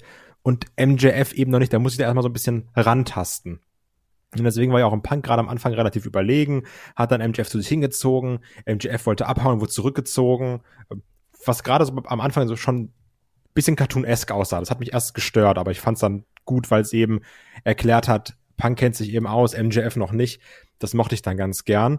Und ich fand es dann auch schön, wie man im Verlaufe des Matches immer mehr erkannt hat, dass so ein MJF diese Kette auch für sich entdeckt, wie man die einsetzen kann, was man damit machen kann. Ähm, das mochte ich eigentlich. Und gerade hier mit Punk blutet zuerst natürlich, nachdem MJF auch mehrfach heftig zugeschlagen hat. Ähm, es gab ja auch Schläge mit der Kette auf den Rücken, wo Punk auch einen richtig fiesen Striemen hatte und dann eben mit dem Schlag gegen Kopf. Und ich muss sagen, ähm, was sich relativiert hat dann, am Anfang, weil das war hier sehr brutales Match, ne? Ist vielleicht auch eine dumme Meinung, aber als ich gesehen habe, MJF rotzt da schon richtig auf den Rücken von CM Punk und ich habe mir immer gedacht, bei den Schlägen von Punk auf MJFs Rücken, war ich so, jetzt hau doch mal richtig zu, weil du hast immer ge gemerkt, ja, ein MJF drückt den Rücken schon sehr durch, so nach dem Motto, um ein bisschen da das Gewicht rauszunehmen und die Schläge von Punk waren eigentlich immer mit der Hand auf den Rücken, dass die Kette nur so ein bisschen überlappt. Ich dachte so, jetzt gib doch auch mal MJF mal so richtig einen mit. So, nervt mich, dass der jetzt nicht mal so einen richtig asozialen Schlag einstecken muss. Aber als es dann später ins Match kam und MJF dann gerade gegen Ende diesen richtig asozialen ähm, Thumbtack-Bump genommen hat, habe ich gesagt, gut, ich halte einfach mein Maul. Also der hat genug eingesteckt. Aber es hat mich am Anfang ein bisschen gestört. Wir wollen weil, den Rücken erstmal schon, ja. der wird noch genug leiden. Genau, nee, weil mir hat da am Anfang so ein bisschen bei den Punkschlägen die, die Intensität gefehlt. Ja, er war sehr vorsichtig. Ja, ja oder? Ja, ja, er hat auf jeden Fall, MJF hat halt durchgezogen, beziehungsweise Punk hat ja auch nicht weggezogen quasi, also dass er richtig getroffen wird und wie du schon richtig sagst, bei MJF hast du gesehen, der drückt den Rücken durch und äh, Punk macht es so, dass die äh, Kette gerade so die Seite noch äh, richtig trifft. Ja. Äh, ich ich glaube, da hat er einfach aufgepasst. Ähm, oder er war halt einfach sehr, sehr auf Sicherheit besandt und was halt später kam mit den Thumbtacks, ähm, das erklärt es vielleicht sogar, weil das waren halt echt viele. Und ja. die hingen auch in den Rücken fest von beiden. Ähm, ja. Äh, ich ja. muss im Übrigen sagen, das ist das Match, wo ich ganz froh bin, dass ich das heute nachgeschaut habe und ein bisschen Zeit hatte. Weil ich hatte es schon in Discord gesagt, ich habe ein mega Problem gehabt, das einzuordnen, weil ich mich selber erwischt habe, dass ich ganz ruhig war. Bei den Matches davor war ich halt dabei und äh, da lachst du, mhm. du hast halt Spaß. Und bei diesem Match hatte ich so gesehen, ich hatte keinen Spaß beim Zugucken, ich war aber drin. Und das ist super schwer äh, im ersten Moment halt so einzuordnen. Finde ich das jetzt total geil oder ist das super oder ist das äh, schlecht und eigentlich so langweilig? Warum bist du so ruhig? Und im Endeffekt, wenn man halt so das Revue passieren lässt, ich war halt einfach in dieser Story drin, in dieser Brutalität und es hatte mich wirklich an so ein bisschen gefühlt an, an so eine letzte große Schlacht erinnert, weil halt ja. es gab nicht zigtausend Moves und Milliarden Konter, sondern einfach die Aktionen, die kamen, die waren halt dann halt wirklich hart und die haben gesessen und dann musste man sich erstmal davon erholen. Man hat geblutet wie Sau Äh, man hat ja auch die Kette eingebaut, was ich gut fand. Es, es war halt nicht so, dass halt die ganze Zeit MJF weggelaufen ist, sondern nein, er hat halt gelernt, okay, die Kette ist halt da und dann wurde die Kette immer wieder als Waffe benutzt, sei es halt beim Elbow oder um, ums Knie herum. Ich mochte auch diesen, ja, diese Überheblichkeit von MJF, die immer rauskam, sobald er ein bisschen Oberluft, äh, äh, äh, ja, O- Oberluft? Ja, Ober, Nein, Oberhand. Oberhand ähm, äh, em- empfand. Oberluft, Ähm, Oberluft und Unterhitze. ja. Grillfunktion. ähm, auch als er da das Mikrofon nahm und ähm, dann auch irgendwann, irgendwann meinte, ey, du, du verstehst hier gar nichts, worum es geht und so. Das fand ich gut, dieses Überhebliche, genauso wie, wie ich es auch gut fand, dass er halt irgendwann extra zur Demütigung, weil ihm reicht ja ein Sieg nicht. Er, er will eigentlich CM Punk demütigen, dass er dann halt auch anfängt, seine Moves zu kopieren und co. Das war halt ein reines, brutales Schlachtfest, was halt sehr viel Story hatte, aber was nicht schön sein sollte. Ich fand's schön, mal wieder einen äh, Shining Wizard von CM Punk zu sehen übrigens. Stimmt, haben wir auch mal wieder gehabt.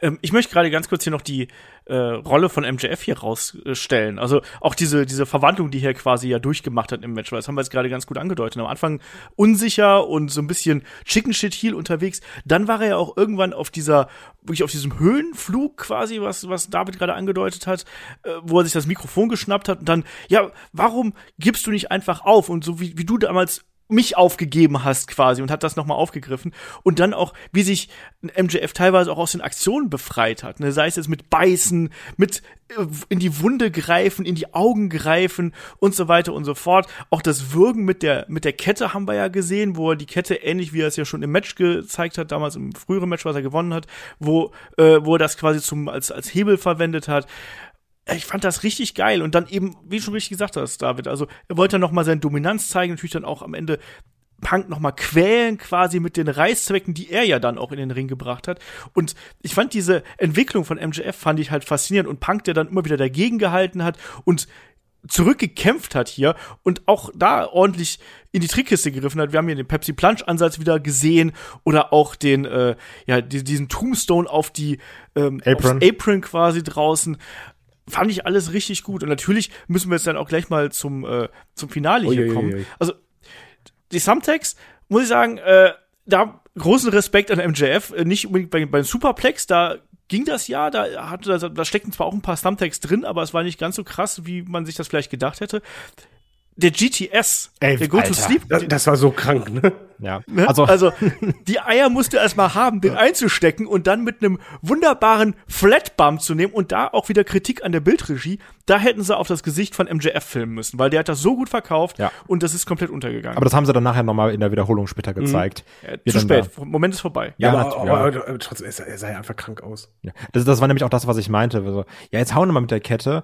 Und dann war ich so, ach Mann, der MJF, der steckt gar nicht so viel ein. Und dann gibt's eben den GTS und er torkelt da für eine Sekunde und nimmt er diesen kompletten Backbump und ich bin so, Mann, du bist so ein kranker Hund, ne? Also, das ist, das, boah, das, das war echt asozial. Also wirklich nur mein Respekt. Also, wer kann ich da nicht sagen? Ich finde das krass. Und dann war es dann ja auch so, also natürlich dann davor müssen wir jetzt den, den Elephant in the Room ansprechen. Genau, der war ja schon vorher Ja, da, der Elefant. genau. Ja. Der Elephant war da, wo er dann rausruft, hier Wardlow, komm, komm mir helfen. Und Wardlow natürlich kommt raus, hier schön, zack, Anzug, wird er nicht in seinem komischen Onesie, sondern richtig, richtig, schick mal, mal gemacht hier für, für das Match. Kommt raus, soll dann den ähm, Diamond Ring hinpacken und guckt seine Jacken und so, oh, warte mal, wo, wo, wo habe ich ihn denn? Wo ist er denn? Links nicht, rechts nicht. Ja. Oh, findet ihn erst nicht, bis dann eben dann äh, Punk Zeit hat, den äh, GTS dann eben zu zeigen, wo es dann diesen fiesen Bam in die Text gibt. Und dann, aber, aber auch dieses dumme, witzige Acting von Wardlow, wo sie dann der Zeichen so, ach, guck, hier war er ja. ey, das hat der voll Zeit. gut gemacht. Das hat der richtig, richtig gut gemacht. Und ich macht, mochte es auch, dass der nicht einfach Punk den Ring gibt oder so, sondern erstmal diesen Moment auskosten, wo beide sich ansehen. Du hast ja auch gemerkt beim Publikum, die sind ja aus, ausgerastet ohne Ende. Und da Ja. haben beide, mal- auch Respekt an Wardlow, ey, der hat diesen Moment ausgekostet. Lass, den, lass das erstmal wirken. Es ist jetzt endlich soweit. Und dann macht er es nicht den einfachen Weg, dass er den Ring einfach reinwirft oder übergibt, sondern einfach nur hinlegt und geht. So nach dem Motto, weiß schon, was er machen muss. Genau, genau, du weißt, was du machen musst. Wenn du es machen willst, mach es, ist nicht mehr mein Problem. Ja, ja, das genau. war so gut gemacht. Also da bin ich wirklich ausgemarkt. Das war Also ich einfach mochte- richtig gut. Ich mochte da sehr gerne auch diese Verbindung von Ernsthaftig Ernsthaftigkeit und Komik. Ja. Also, weil der dann auch wie- wer wirklich gesagt hat, so, ups. Und, dann- und dann eben danach ganz cool den Ring da hinlegt. Ähm, dann einfach geht die Crowd so, jawohl, endlich ist es da. Ach ja, das, das, das mochte ich. Und ich dachte dann auch wirklich, als dann Punk eben den, den Ring aufsetzt, dieses ganz klassische, hat dann MJF unter sich, dachte, ach, kommt jetzt noch mal ein Low Blow, aber nix, MJF komplett in Charakter, spuckt nochmal Punk ins Gesicht, was auch so ähnlich die ganze Fehde nochmal zusammenfasst. Dann gibt's den Schlag mit dem Ring und dann eins, zwei, drei. Der krönende Abschluss. Grün, ja. auch hier nochmal die Rolle von MJF, der nicht um Hilfe jammert, der nicht um Vergebung jammert, wie er es ja vorher schon getan hat. Ein bisschen äh, in Character. Stimmt, ganz am Anfang. Genau, da hat er da auch schon um Vergebung gebettelt und gesagt, hey, es tut mir leid, es tut mir leid, ne? Aber hier war er, Punk, du kannst mich mal, äh, mach halt, jetzt bring's hinter dich. Ich habe hier schon genug eingesteckt und dann gab's eben den einen Schlag mit dem Dynamite Diamond Ring und dann war das Ding hier gelaufen. Das war kein schönes Match, Wie, ne? Moment, Moment, Olaf, wie fandest du den Wardlow? Wie fandest du den, den schlussendlichen Turn, auf den wir so lange gewartet haben? Ihr habt's vollkommen richtig gesagt. Ich fand die Umsetzung äh, extrem gut. Ich fand, dass äh, sich Wardlow die Ruhe gelassen hat, die sich AW nicht immer lässt, um den Moment wirken zu lassen. Und die Mimik war halt auch geil. Diese Mimik haben wir auch schon in dem Leitermatch gesehen. Der hat irgendwas. Jetzt bin ich gespannt, ob er dann als Singles-Wrestler das auch dann wirklich aufs Papier bringen kann, was er eben hat. Also ob er jetzt es wird immer von diesem Batista-Moment gesprochen. War das jetzt der Batista-Moment, äh, wo Wardlow ausbrechen kann? Das werden wir sehen. Ich fand die Umsetzung aber sehr gut, eben wegen der Mimik und wegen der Ruhe, die Wardlow hier auch reingebracht hat. Ne? Und der, der wirkt einfach cool. Und das, das passt für mich. Ne? Und wie gesagt, das Match, das war eine andere Art von Match, die wir hier zwischen den beiden gesehen haben. Das war ein langsameres Match, das war ein sehr brutales Match. Das wird auch allein deswegen nicht jedem gefallen, weil beide ja so äh, Blutpfützen am Ende gewesen sind. Aber ich fand's geil. Ich fand, das war ein tolles storybasiertes Match, wo diese ganze Gewalt, die gezeigt worden ist, auch einen absoluten Sinn gemacht hat, wo du so viele Anspielungen und Rückbezüge hast. Hey, fand ich, fand ich super toll und das ist ein Match, da bin ich genauso wie David das gerade eben gesagt hat. Ich sitze vor der Glotze und bin komplett in meiner kleinen Bubble drin und dann ist alles drumherum ist so ein bisschen dumpf und man schaut sich nur dieses Match an und ist komplett dabei. Und ich glaube, das Schöne hierbei ist auch, gerade dadurch, dass durch diesen Wardlow-Turn, auf den ja auch viele super Bock, äh, viele super Bock haben, hast du auch nicht das Problem, dass wieder so Sachen aufkommen, hm, ja, jetzt hat hier Punk gegen MJF gewonnen, eigentlich hätte man ja auch MJF gewinnen lassen müssen, wie es ja häufiger ist. Waren ja auch Diskussionen, die man bei der Jericho-MJF-Feder hatte. Sondern Leute sagen hier, das war die Schlacht, Punk hat gewonnen, macht auch Sinn, weil Wardlow ist gegen MJF geturnt. Ich finde, das ist alles sehr schön rund. Ja, alle gehen dann raus als Gewinner so gesehen, beziehungsweise halt was für die Zukunft, weil MJF hat halt jetzt Wardlow verloren. Das heißt, er kann nicht mehr so weitermachen wie vorher. Er hat ein Match gehabt, wo er, wie er schon sagte, diese Entwicklung hatte. Er kann ja jetzt eigentlich nicht mehr dieser Heel sein oder genau diesen Heel verkörpern wie vorher, weil er hat ja nicht mehr diesen großen Brecher hinter sich. Äh, Wardlow hat jetzt sich endgültig getrennt. CM Punk hat sich als Fighter bewiesen. Ja, passt doch. Aber auch da jetzt wieder muss ich sagen, AW, die, die, die Ärsche haben es wieder geschafft, dass ich unfassbar heiß auf Dynamite bin, ne? Weil es hieß ja erst ganz gönnerhaft von MJF, ja, du, du bist ja nicht bei AW angestellt, du bist ja bei mir angestellt. Und ich bin ja so gönnerhaft, ähm, wenn du da, gewinnst ja eh nicht, aber falls du gewinnst, das Ladder-Match, dann kannst du auch deinen, deinen Spot da haben und von mir aus kannst du ein Belt holen. Ist die Frage, was er jetzt macht, ne? Jetzt geht's um den Sonic Ring. Ja. Oder ob er jetzt sagt, nee, jetzt ist hier mein Match und so du, du arbeitest für mich, scheißegal, was ich gesagt habe. Also das, das hat sehr schön Konfliktpotenzial und ja, Punk holt sich jetzt den AW Championship oder sagt, da gehe ich jetzt hin? Er hat's sehr deutlich angedeutet, ne? Ja. Und Deswegen. also ist ja auch, macht ja auch Sinn von der, von der Statistik her und MJF hast du halt jetzt gegen Wardlow. Kriegen, kriegen wir dann die nächste Punk gegen Alkoholiker X-Feder mit, mit Hangman oder mal gucken. Abwarten. Mal gucken. Es heißt ja nicht, dass er es sofort macht. Wir werden sehen. Ähm, auf jeden Fall hier auch ein tolles Match, was wir gesehen Ja. haben. Und äh, kommen wir zum nächsten Match, was mir, wo mir die Beteiligten ein bisschen leid getan haben, weil ich habe selber bei mir gemerkt, dass nach dieser emotionalen Achterbahnfahrt hier mit Punk und MJF, da ist man so ein bisschen leer und da wäre auch vielleicht sogar eine kleine Pause ganz gut gewesen. Die gab es hier nicht, sondern es ging direkt weiter mit dem Match um die AEW Women's Championship zwischen Dr. Britt Baker, DMD und natürlich Thunder Rosa. Bei Britt Baker waren natürlich Rebel und Jamie Hater Hater hier mit dabei und das sollte auch gerade im späteren Verlauf wirklich zum tragenden Thema hier werden. Es gab am laufenden Band Eingriffe, am laufenden Band waren hier Jamie Hater und oder Rebel zugegen. Gerade hier am Rebel hat gleich mehrfach einstecken müssen. Thunder Rosa hat immer wieder probiert, dagegen zu halten und gerade am Ende auch sogar den, den Lockjaw versucht anzusetzen, aber es war dann so, wie es äh, kommen musste, ähm, nachdem sie ja schon einen äh, Stomp auf dem Belt äh, kassiert hat, äh, Thunder Rosa, war es dann am Ende ein, ein weiterer Stomp, der dann für das Ende des Matches und für die Titelverteidigung sorg gesorgt hat. David, wir haben im Vorfeld gesagt, das ist eigentlich die Fehde und das Damenmatch, auf das wir alle gewartet haben, aber es hat sich nicht groß angefühlt. Es hat sich nicht groß angefühlt, oder? Ja, es fühlte sich wirklich nicht groß an vom Aufbau her. Es fühlte sich aber auch nicht groß an vom Match her. Ähm, ich, ich nehme es vorweg, es war auf jeden Fall für mich das absolute Lowlight auf der Card, äh, die, die so viel bot und mich irgendwie auf die und die Weise unterhielt und begeisterte. Und hier war halt einfach für mich gar nichts. Es lag mitunter daran, äh, dass es so ein Standard mit Baker Titelmatch war, weil halt immer wieder diese Eingriffe sind und ich mag es einfach nicht. Ich mochte es auch nicht im, Storyaufbau, dass halt die Anhängsel so, so viel Präsenz zeigen. Ich möchte einfach Baker gegen Rosa one-on-one -on -one sehen, ohne irgendjemand anderen. Ich möchte eine Schlacht sehen. Die sah ich hier halt nicht, weil eigentlich hast du immer wieder ein Auge auf die beiden gehabt und äh, die dürfen ja eingreifen. Ich fand es irgendwie ein bisschen skurril, dass Mercedes halt nicht wirklich eine Rolle spielte. Ja. Ich hätte halt gedacht, okay, logisch wäre, dass sie halt Mercedes mit zum Ring bringt, damit das eben nicht passiert, weil sie sagt ja, ich weiß, was passiert. Ja, wenn du es weißt, warum lässt du es denn zu? Äh, ich fand, beide hatten keine gute Chemie. Es war in dem Match, und das lag nicht daran, dass sie jetzt nach Punk und MJF kamen. Ich fand, die hatten keinen guten Flow. Also du hattest immer wieder Momente, wo du einfach dachtest so, boah, jetzt wieder Leerlauf. Ich dachte, jetzt geht's los. Hm, jetzt geht's los. Ah, nee, wieder Leerlauf. Ich, ich fand, das war ich glaube, die haben zu viel Zeit bekommen und wussten nicht ganz, was sie machen sollten. Und ähm, ich fand es schwierig. Ich fand auch die, die Logik äh, schwierig, dass halt ein Stomp auf ein, auf ein Belt halt nicht zum Sieg führt, aber dann ja. ein normaler Stomp schon. Es, es war einfach nicht rund. Und es war auch kein gutes Match von den beiden. Ich glaube auch nicht, dass beide zufrieden damit waren. Ich, ich fand, viele Moves sahen auch ein bisschen unsauber aus.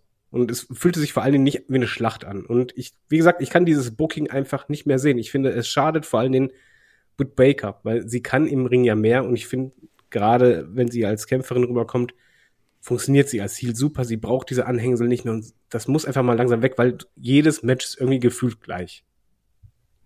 Ja, und die Eingriffe begannen ja schon sehr früh, muss man dazu sagen. Ne? Also Jamie Hater gleich zu Beginn quasi, nachdem es da einen Neckbreaker gegeben hat und Rosa äh, in den Seilen hing. Ja, aber was ich nicht verstehe, wenn du das schon ja. so machst, du hast ja diese Eingriffe, okay. Und aber du hast dieses Aufeinandertreffen der beiden als AEW. Du weißt, das funktioniert bei den Fans. Du hast bei der Crowd ja gemerkt, okay, ey, komm, irgendwas ist ja da. Obwohl die Crowd eigentlich ausgelaugt ist. Da ist ja trotzdem was da.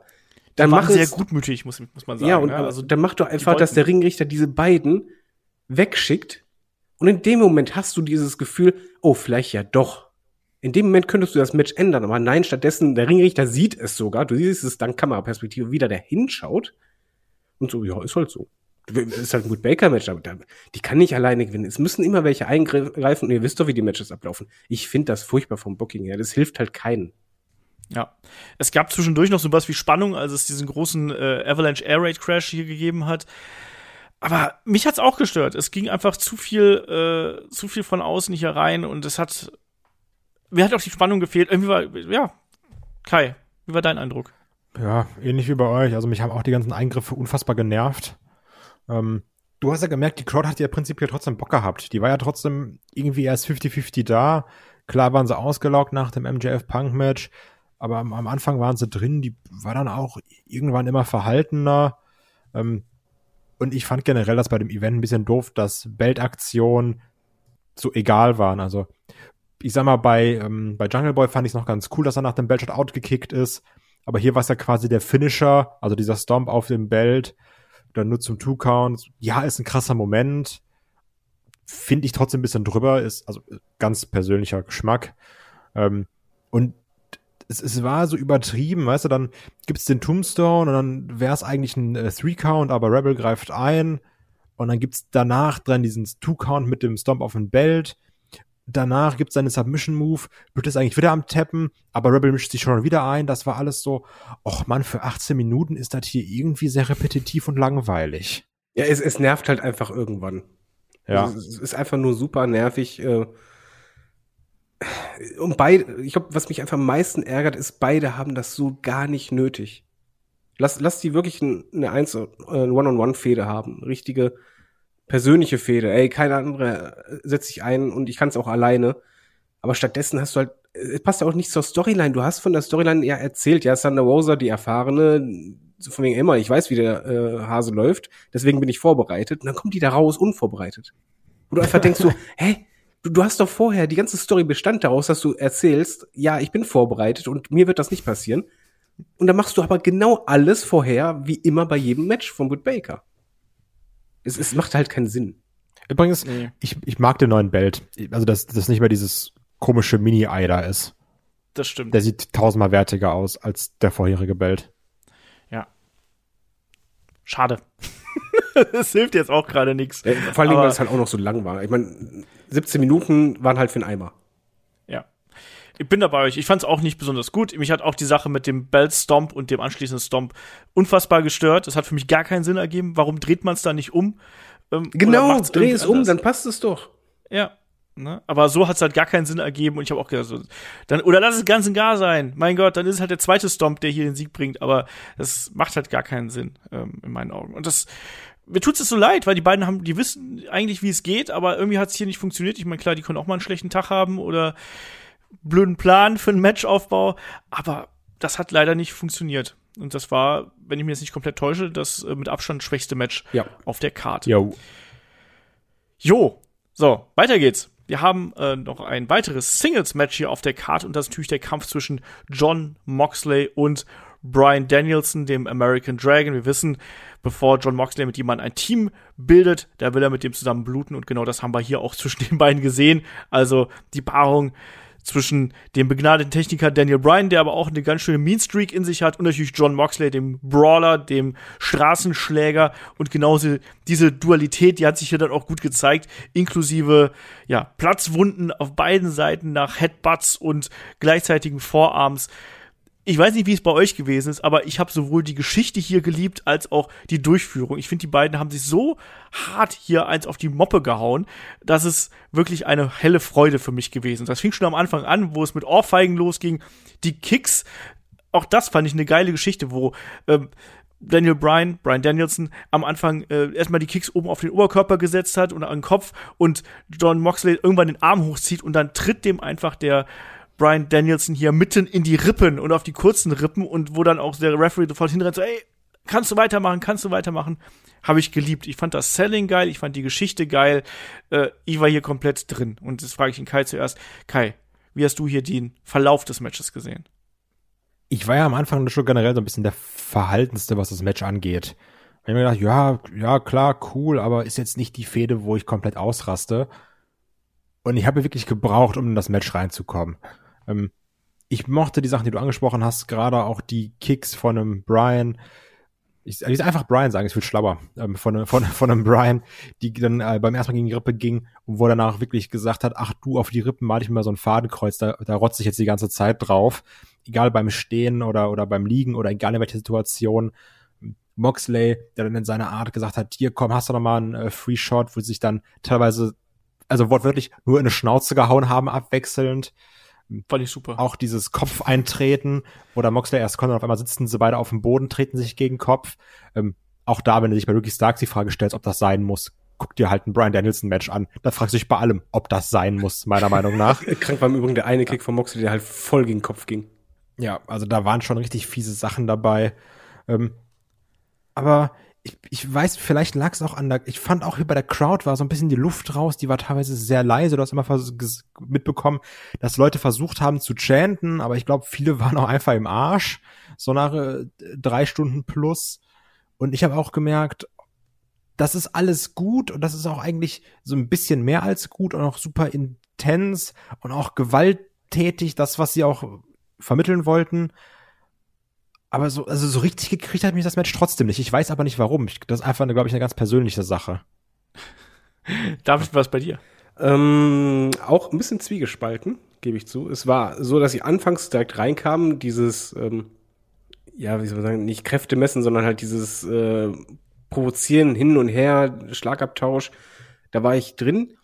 Allerdings kam danach, das war relativ äh, am Anfang, so eine Phase von vier, fünf Minuten, wo irgendwie der Stecker gezogen war. Also wo einfach ich mir dachte, oh, irgendwie ist, passiert da jetzt gerade nicht so richtig was. Ähm, die hätte ich auch im Nachhinein ehrlich gesagt gestrichen aus dem Match, weil irgendwann gab es diesen Moment, wo es umgeswitcht war, wo es halt nicht mehr darum ging, von, ja, ich gebe dir einen, du bist mir einen, sondern einfach, nee, jetzt geht's eigentlich auch gar nicht mehr um Match, äh, um, um, um Sieg, sondern es geht jetzt nur noch darum, dass wir zeigen, wer äh, groß, ja, der größere Schweinehund ist oder der, der, der Badass-Kerl ist und es, es ging ja eigentlich am Ende ja nicht mehr darum, wer macht den Pin, wer, wer gewinnt das Ding, sondern es ging einfach nur darum, dieses, ich beweise dir, dass, dass ich halt echt brutal bin und der andere so, ja, aber ich bin brutaler. Dann so, okay, ich kann auch noch mal brutaler. Ja, ich kann es aber ja. auch brutaler.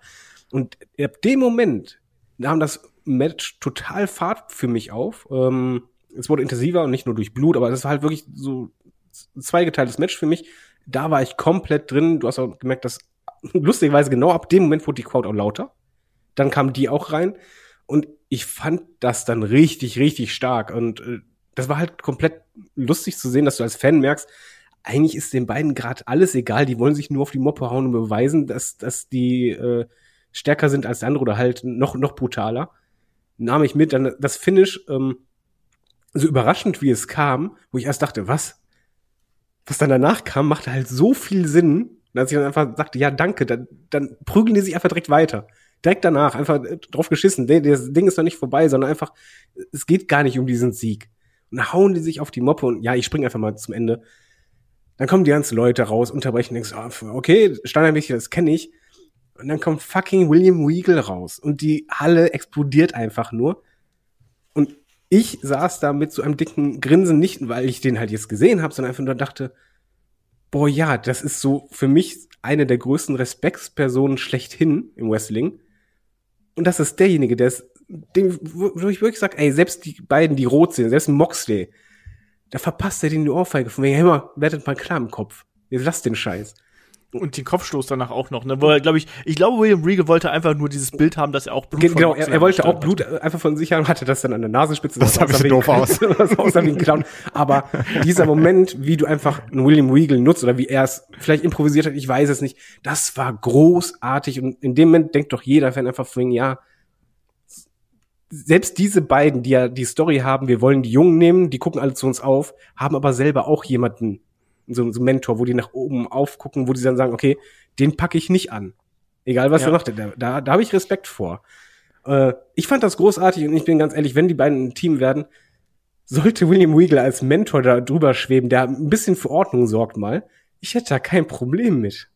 Ich das Ding fand ich richtig, also das Ende fand ich brutal gut.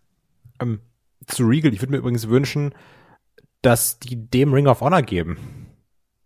Also, weil er hat jetzt ja auch, er hat ja auch wieder gesagt, mach den Handshake. Also, das, das passt da direkt zu Ring of Honor. Dann kann er auch da wieder nach jedem Match sagen, gebt euch die Hand. Ähm, Egal, was mit dem machen, es also funktioniert. Der hat doch bei NXT gezeigt, dass er so ein Roster da führen kann. Und ich glaube, das ist auch ein geiler Typ, wenn du Fragen hast, also an denen du dich wenden kannst. Und lassen doch da Ring of Honor die, die in Anführungsstrichen jungen Leute oder die, die neuen Talents formen. Gib ihm doch das. Also, so, nicht, dass hier diese Gerüchte kommen, Cody Rhodes auf einmal geht dann doch und, macht das da, wo die ganzen Leute sagen, ich habe doch gesagt, das war ein Work. So, nee, gib mal Regal Ring of Honor. Ich glaube, das ist schon mehr als vernünftig. Aber, aber ich glaube, selbst wenn der bei Moxley und Danielson involviert wäre als Story-Part, hätte ich kein Problem damit. Und ich muss auch sagen, ich weiß nicht, wie es Olf geht, äh, als, als alter Wrestling-Fan-Veteran. Mir ging echt das Herz auf, wie die Crowd abgegangen ist auf ihn. Ich habe einfach gedacht, so, ey, das ist so schön, das hast du dir so verdient. Ja. Also, erstmal, ich bin bei sehr vielem, was ihr gesagt habt, komplett dabei. Ich fände äh, William Regal in der Position bei Ring of Honor fände ich spannend. Vor allem auch, was ist ja auch was, was ich immer gesagt habe. Das Problem äh, mit der Entlassung von William Regal bei WWE ist vor allem dieser Verlust von Wrestling-Wissen, den du damit hast. Du lässt jemanden raus äh, auf den freien Markt, der, der weiß, wie es geht und der weiß, wie man Leute besser machen kann und wie man ein Produkt besser machen kann. Und so einer ist William Regal. Den zu verlieren an die Konkurrenz ist richtig Scheiße, um auch, dass ich auch mal dieses Wort hier verwende. ähm, hat er nicht gesagt. ähm, ansonsten, ich will noch ganz, ganz kurz ins Match rein. Ähm, ich fand das, das Finale fand ich halt auch richtig gut. Also dieser ganze Ablauf, auch dass die beiden sich da reingesteigert haben in dieses komplett, äh, diese komplette äh, Klimax eigentlich, wo es dann nicht mehr weiterging. Das ging dann so weit, dass dann sogar ähm, Moxley hier Daniel Bryan gekratzt hat auf dem, auf dem Turnbuckle. Auch richtig hart also, gekratzt, ne? Ja, ich muss halt auch ein bisschen lachen. Und ich habe zwischenzeitlich gedacht, es gäbe irgendwie ein Time Limit Draw oder sonst irgendwas. Ne? Ich habe am Anfang nicht drauf geachtet, wie lange hier das Time Limit ist. Ich dachte 30 Minuten. Da waren sie ja schon auf dem Weg hin. Ich habe gedacht, es gibt einfach ein Unentschieden und danach kloppen sie sich weiter oder es passiert sonst irgendwas. Ne?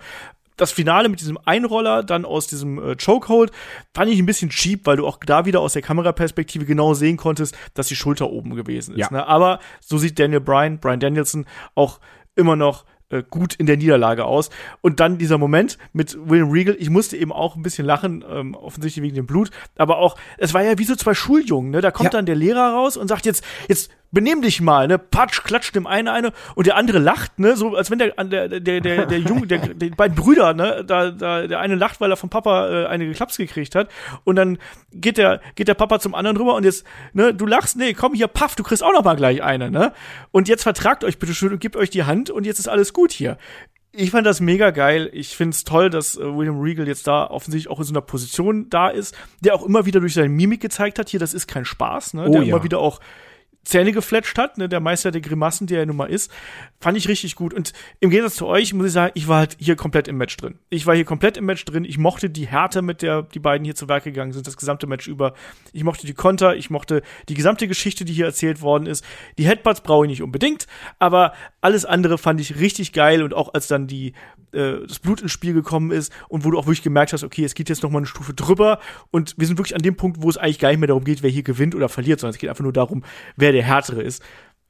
Ich fand, das war ein richtig geiles Äh, Sag Match. mal, habt ihr eigentlich auch äh, ein bisschen Schiss gehabt, dass als äh, Moxley die Arme von äh, Brian nahm, dann ihn so an den Kopf getreten hat? Bis an, an, an den Nacken geht das ja immer. Dass, du, dass ihr auch dachtet von so, oh, Alter, das, ich glaube, du trittst ihn gleich den Kopf weg. Ja, so ein bisschen. Weil das, das, ey, es So wirkte so brutal. Ich meine, es passte ja, man, aber kurz habe ich gedacht, oh, aua, aua, aua, aua. Aber auch hier wieder spannende Entwicklung, ne, mit einem William Regal, der gerade in der Wrestling-Fan-Bubble natürlich einen großen Namen hat und auch großen, äh, großes Ansehen genießt, aber jemand, den man auch einfach kennt. Also der ist so lange dabei von der WCW über die ganzen Jahre bei WWE und bei NXT, den kennt man. Und wie gesagt, Wrestling-Wissen ist hier das, das Allerwichtigste. Also den musst du nehmen, wenn der frei verfügbar ist, weil der als On-Screen-Rolle ist der wertvoll, aber als Backstage-Persönlichkeit und als jemand, der den Leuten was beibringen kann, ist der unersetzlich in meinen Augen. Das ist auch einfach So. jemand, vor dem, glaube ich, jeder, der Wrestling-Fan ist oder Wrestler, hat, hat einfach Respekt. Ich glaube, kein Mensch redet schlecht über William Regal. Das ist es halt auch, ne? Deswegen lässt den eigentlich auch nicht gehen. Aber naja. Äh, Budget Cuts und so. Kommen wir zum nächsten Match. Wir haben äh, Trios Tornado Tag Team Action. Wir haben die äh, Andrade äh, Hardy Family, wie heißt das Ding nochmal? Office Office, mit genau. dem Artikel das. das es ist, ist auch ein beschissener Name und ich habe auch, als sie da den Entrance gemacht haben, so, da passt ja nichts zusammen. Da super leicht von der ne? Zunge. aber auch Alter, noch die Maske von Andrade und du einfach denkst so, ja, die beiden tanzen gerade um dich herum, du willst mysteriös wirken. Okay, schade. Das passt halt alles überhaupt gar nicht zusammen. Auf jeden Fall Matt Hardy, Andrade El Idolo und Isaiah Cassidy auf der einen Seite treffen auf Sting, Darby Allen und Sammy Guevara auf der anderen Seite. Ähm, natürlich Darby Allen und Sting hier wieder mit einem wunderbaren Schwarz-Weiß-Intro, David. Da musste ich wieder ein bisschen an dich denken, als das kam. Ja, das war aber falscher Zeitpunkt. Das Ding hättest du machen müssen, bevor Sting rauskommt. Na gut. Weil äh, Sting war draußen und dann siehst du Sting da nochmal. Das, das hat halt für mich nicht Aber, aber der ist ja draußen, wie kommt der dann ins Video? Na, aber es war, es war gut gemacht. Es passte auch und ähm, ich, ich nehme es mal kurz vorweg. Ähm, das, das Match stand, glaube ich, un- unter der Frage, äh, wie viele verrückte Bums können wir machen, wo wir unser Leben riskieren? Antwort ja. ähm, das war einfach nur äh, 13 Minuten pure Zerstörung, ähm, wildes Zeugs und das Problem ist einfach, ich hab's geliebt. Ich saß davor und ich habe einfach nur gedacht, ja, wow, ja, gib ihn auch noch. Ja, mach doch, ja, bring dich doch rum, mach. Ich esse grad Chips dabei.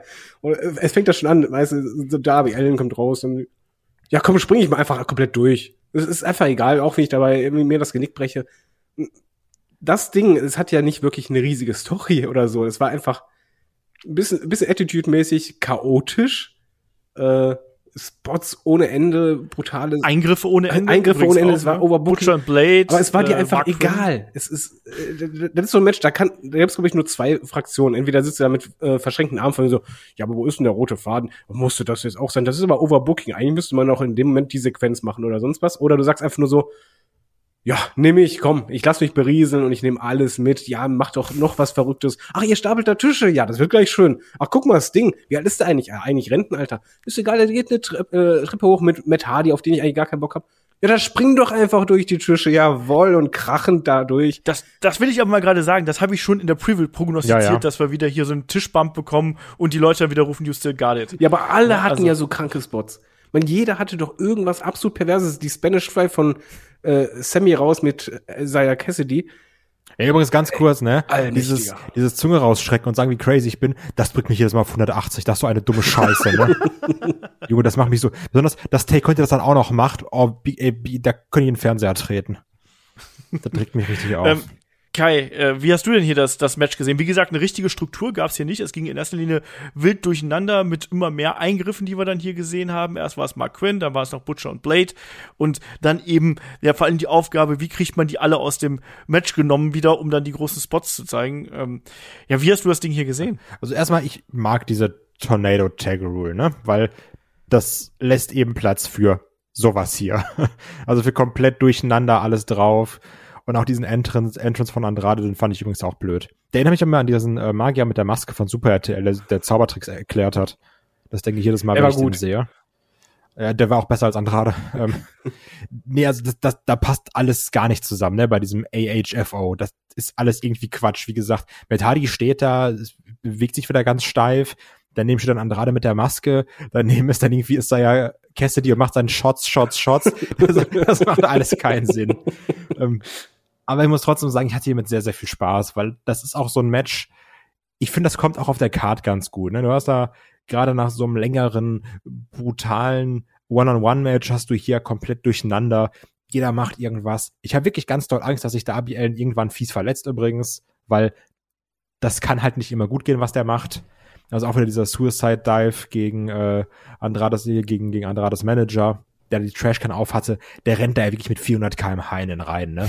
Also ich habe mich auch gewundert, dass er sich nicht verletzt hat, weil das sah schon so aus, als wäre die Schulter genauso auf Gesichthöhe gelandet. Und Ja, aber der, der ist der ist vor allem direkt weitergegangen. Es wäre nichts Ja, gewesen. ja. So, ja, ja, passt. Ja. Ja, ich meinte, dass ich sich ähm, hier äh, José nicht Ach so. verletzt hat. Das meinte ich. Das war auch ganz fies. Aber auch dieser äh, Vertical Suplex dann nach vorne geschmissen, wo dann Andrade Sammy Guevara auf die Barrikade wirft. Und ich auch denke, Mann, da Mhm. kann auch so unfassbar viel passieren.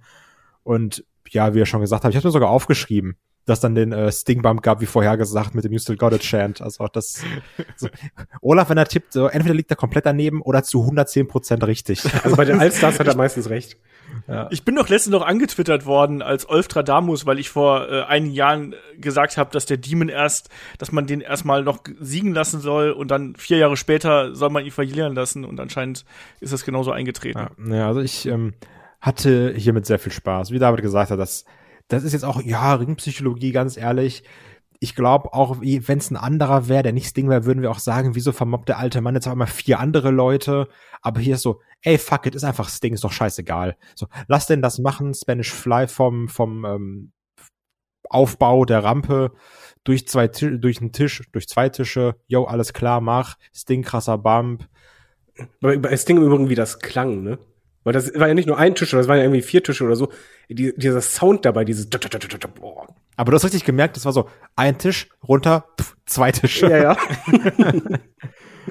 Und dann noch Darby Allen, der den, der den äh, Scorpion Death Drop zeigt. Und war anscheinend auch Foreshadowing, weil auch in dem Video hat er den Coffin Drop irgendwie zu kurz gesprungen. Und war dann hier Ich auch muss so. gerade noch mal zum Sting-Argument, ne? Also man muss halt auch sagen, also Sting verhaut jetzt hier auch nicht gerade die Main-Eventer, Nee, ne? sondern natürlich, das ist jetzt hier wirklich Das Fanservice. das, der Bodensatz. Ja, das ist klar natürlich, ne? Aber trotzdem, also ich weiß auch, dass wir schon in anderen Podcasts darüber gesprochen haben. Jetzt verhaut da wieder irgendjemand vier andere Leute und hm, komisch, aber es ist halt, wie du gesagt hast, es ist AHFO und nicht, weiß ich, verkloppt ist nicht die Elite oder sowas. Ja. Ja, Andrade musste auch raus. Also der Das, das, die müssen eigentlich alle da raus. Also, das ist einfach komplett aufbrechen. Andrade hat in dem Match gezeigt, dass, wie viel besser der ist. Ich meine, der hat ja im Grunde genommen die, die besten Wrestling-Moves. In dem Ja, Match. ja, klar. Und das, das war schon beeindruckend. Ich finde übrigens seine Statur krass. Was hat denn der Ja. für Schultern? Aber das Problem ist, der ist trotzdem unfassbar langweilig. Ja, auf jeden Fall am Ende kulminiert das Ganze hier dann mit einem Coffin Drop, der übelst daneben geht, Jo. ähm, weil Matt Hardy Hardy? zu weit weg liegt. Ja, der lag einfach zu Warum weit rollt weg. der den noch- nicht rüber, ey? Der, der rollt einfach noch weg. Das war Ey, das das, war das Schlimme, der rollt ja auch noch weg, ey. Genau, und äh, vorher gab's, das sollte man vielleicht hier auch noch mal erwähnen, den Scorpion Death Drop auf den Stuhl. Hab ich gesagt. Von, hast du gesagt? Also nicht auf Okay, den Stuhl, Dann, aber ich habe gesagt, es gab einen Scorpion Death Drop von Darby Allen. genau, okay. Dann ist das damit komplett. Und die ganze Geschichte war hier gelaufen. Der Coffin Drop sah natürlich dann ein bisschen doof aus, weil er halt nicht getroffen hat. Andererseits, wenn das noch mal macht, sieht's auch doof aus. Also, wie man es macht, es gibt nur Verlierer. Ja. Außer Andrade, der ist ein wirklicher Verlierer. So. Ähm, so nämlich. Auf jeden Fall gewinnen hier Sting, Darby Allen und Sammy Guevara. Und Sting und Darby Allen sind immer noch jetzt hier ungeschlagen, ne? Also als Tag-Team. Nochmal zu betonen. Das war's hier auf jeden Fall. Launiger, launiger Brawl, den wir hier gehabt haben. Genau das, das hätte ich mir eigentlich nach äh, äh, hier MJF gegen CM Punk gewünscht. Ja, das stimmt. Ne? Das wäre so ein bisschen so ausgelassen, ein bisschen, da, da, da macht's auch nichts, wenn du mal kurz wegschaust, weil dann passiert in der nächsten Minute knallt irgendwas, dann guckst du wieder hin. Naja. Kommen wir auf jeden Fall zu dem nächsten und letzten Match auf der Card. Es ist das Match um die AEW World Heavyweight Championship. Und ich glaube, Heavyweight ist es gar nicht. Ne? Es ist der, das Match um die World Championship zwischen Champion Hangman Adam Page und Adam Cole. Und Adam Cole hat sich hier gleich Jade Cargill angepasst, hat auch mal seinen Lieblingscharakter aus dem Lieblingsvideospiel. Master Chief. Oh, das sah doch so kacke Das sah aus, richtig oder? kacke Es aus. passte halt vor allen Dingen null zu Adam Cole. Ja, und also, also das sah auch aus, als hätte er nur Geld gehabt für ein Drittel Kostüm. Das sah so aus wie so ein Kinderkostüm. Ja. Weißt du, was du, Wenn er zumindest irgendwie eine Hose dazu gehabt hätte oder einen Helm oder so, aber einfach nur diese Schulterpolster, die viel zu groß waren. Äh, wie, wie so das kleine Kind, was mal Quarterback spielen darf. aber ja. Äh, ich, ich fand's an, äh, lustig. Die haben ja, dieses Mal war die, ähm, wie heißt diese Kamera, die immer von der Front, Frontseite sind? Frontkamera. Frontkamera. Äh, Ja. Normalerweise ist es ja so, dass der Entrance mal links ist. Äh, dieses Mal war das ja auf der anderen Seite, dass der Entrance rechts war. Und äh, beim Boom, am, am, beim Entrance, so hast du gesehen, wie der Kameramann so schnell hingelaufen ist, weil Adam Cole auf der falschen Seite war. Und dann im letzten Moment kurz vor schnell umgedreht, ah ja, die Frontkamera ist dieses Mal woanders. ich glaube, du meinst die Hardcam, Die- die Hardcam ich, meinst dann. du. Wollte nur den Gag mitnehmen. Hast du auf jeden Fall auch geschafft. Ich sag's ehrlich, auch wenn das hier nominell ein sehr gutes Match gewesen ist, was die beiden abgeliefert haben, es fühlte sich auch hier nicht so groß an, aber die beiden haben ihr Übriges getan, um hier wirklich auch Spannung reinzubringen. Vor allem auch ähm, Adam Cole hat es hier geschafft, dann doch diverse Male in Situationen äh, hineinzukommen, dass man auch gedacht hat, Mensch, das könnte ja tatsächlich ein Titelwechsel hier geben und das war, glaube ich, das, das Allerwichtigste. Ähm, David, wie hast du hier die, die Matchgeschichte gesehen? War es der, war's der Veteran gegen den Cowboy oder was hast du hier gesehen? Äh, erst einmal muss ich vorweg sagen, ich fand ja den Aufbau echt nicht gut, weil die viel zu wenig Zeit hatten. Und wir hatten gesagt, ja, komm, das Match wird trotzdem richtig gut. Ich gebe zu, anfangs war ich in, emotional null involviert, weil ich einfach dachte, ja, okay, ich bin jetzt mal langsam auch ein bisschen durch, gebe ich zu, weil war halt langer Pay-Per-View. Äh, anfangs war ich überrascht, dass Adam Page, der normalerweise immer der Unterlegen ist, der halt kämpfen muss ähm, und mit, mit seinem Willen sich durchsetzt, eigentlich der total Überlegene war. Kevin gegen Tour of Five Live Adam Cole. Also, ja, er hat erstmal Adam, Adam Cole wirklich dominiert und er, er war halt ähm, schon der äh, Dominante. Man muss auch sagen, äh, erstmal vorab, äh, Let's Go Adam ist mein Lieblingschant. also, ich muss halt lachen. Ja, es gab auch noch verschiedene Varianten. Ich fand das Match war der Hammer. Also, äh, wenn, wenn, die es schaffen, dass ich eigentlich der schon echt müde war und die Story hat mich null gehypt, äh, in Match gehen, so nach den ersten Minuten denke, ja, ist okay, hat mich also kalt gelassen, beim Matchverlauf ich immer mehr drin war und die halt wirklich Ja. diese Spannung schafften, dass ich, ich habe mehrfach wirklich gedacht, obwohl ich, ich wusste ja, es wird nicht passieren, es macht keinen Sinn, aber mehrfach hatte ich echt diesen Moment so, die machen es doch. Und ähm, diese Spannung war gut und ich, was ich auch mal ein bisschen loben muss, gerade Adam Cole, die haben es ja geschafft, dass, vorher hatten sie kaum Story erzählen können, war zu wenig Zeit, aber im Ring wurde dann eine Story erzählt. Und Adam Cole hat ja auch sehr viel geredet, so dass man das auch hören konnte.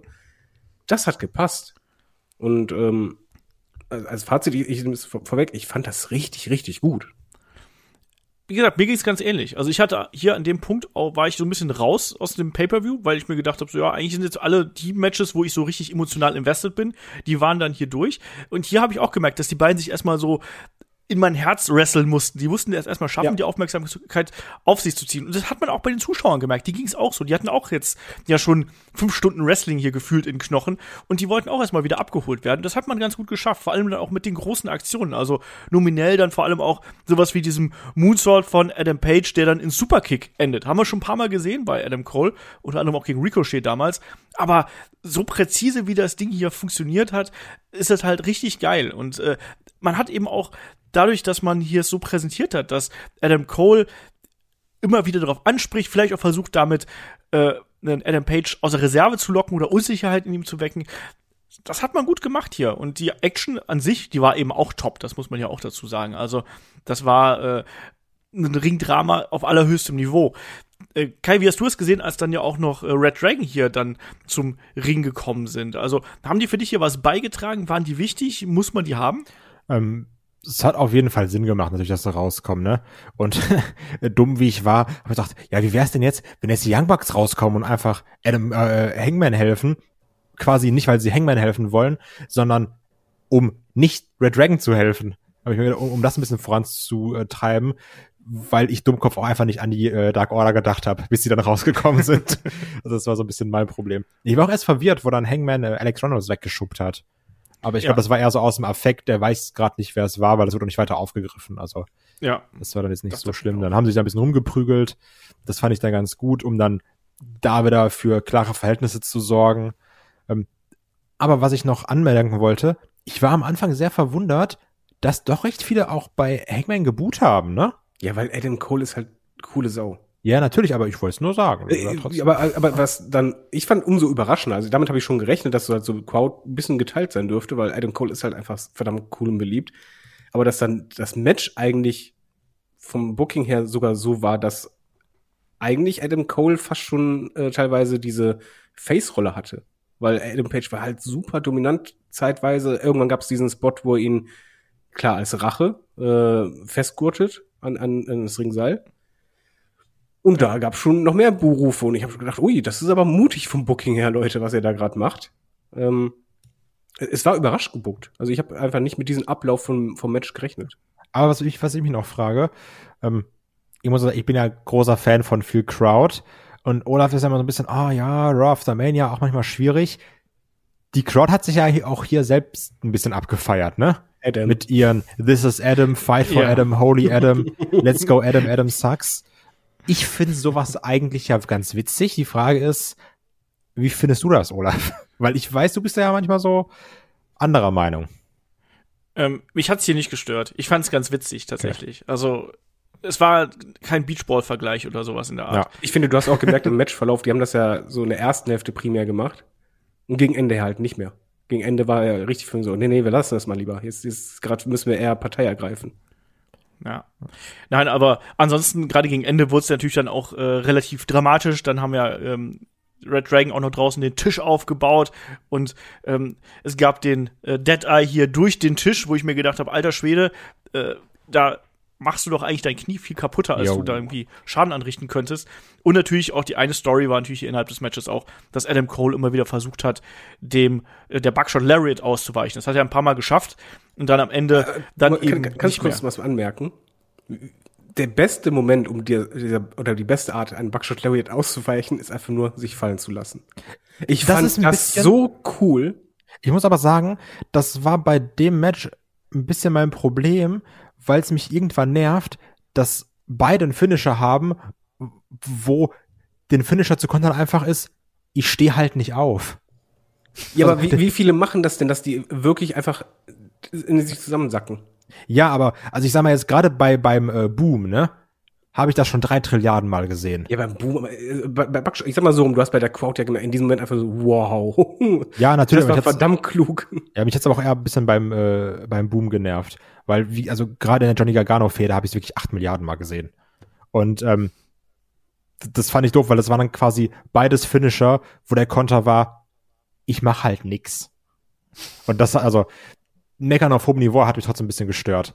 Ähm, um was Positives zu sagen, was ich mochte, was auch schon Olaf angesprochen hat, dass es wirklich geschafft haben, dass man denkt, gewinnt Adam Cole hier doch den Belt? Mhm. Und das hatten sie so zweimal bei mir, wo ich gedacht habe, Das könnte es auch gewesen sein. Das, das fand ich dann äh, ganz stark. Ja, vor allem diese eine Kombination, wo er halt äh, einfach direkt mehrere Sachen ausgepackt hatte. Ja. Wo du einfach dachtest, okay, da, Finisher, noch ein Finisher, das war's jetzt. Besonders das war auch ganz cool, wo es dann eben den Angriff von Red Dragon gab. Dann gab es den Boom mit dem Kickout, wo sonst war so, ja, aber das sorgt ja immer für einen Sieg, wo dann auch die Kommentatoren erklärt haben, ja, Adam Cole wollte den Fluss mitnehmen, hat sein Kneepad nicht runtergelassen, sonst wäre es das höchstwahrscheinlich gewesen. Ich fand, das war ganz cool erklärt. Wir hatten es ja auch schon äh, zu Beginn des Matches, äh, wo auch ähm, Adam Cole sich das Kneepad runterziehen wollte und Adam Page ihn davon abgehalten hat, Mhm. Ja. dass er das blo- bloß nicht machen sollte. Deswegen, das hat man hier ganz gut wieder aufgegriffen.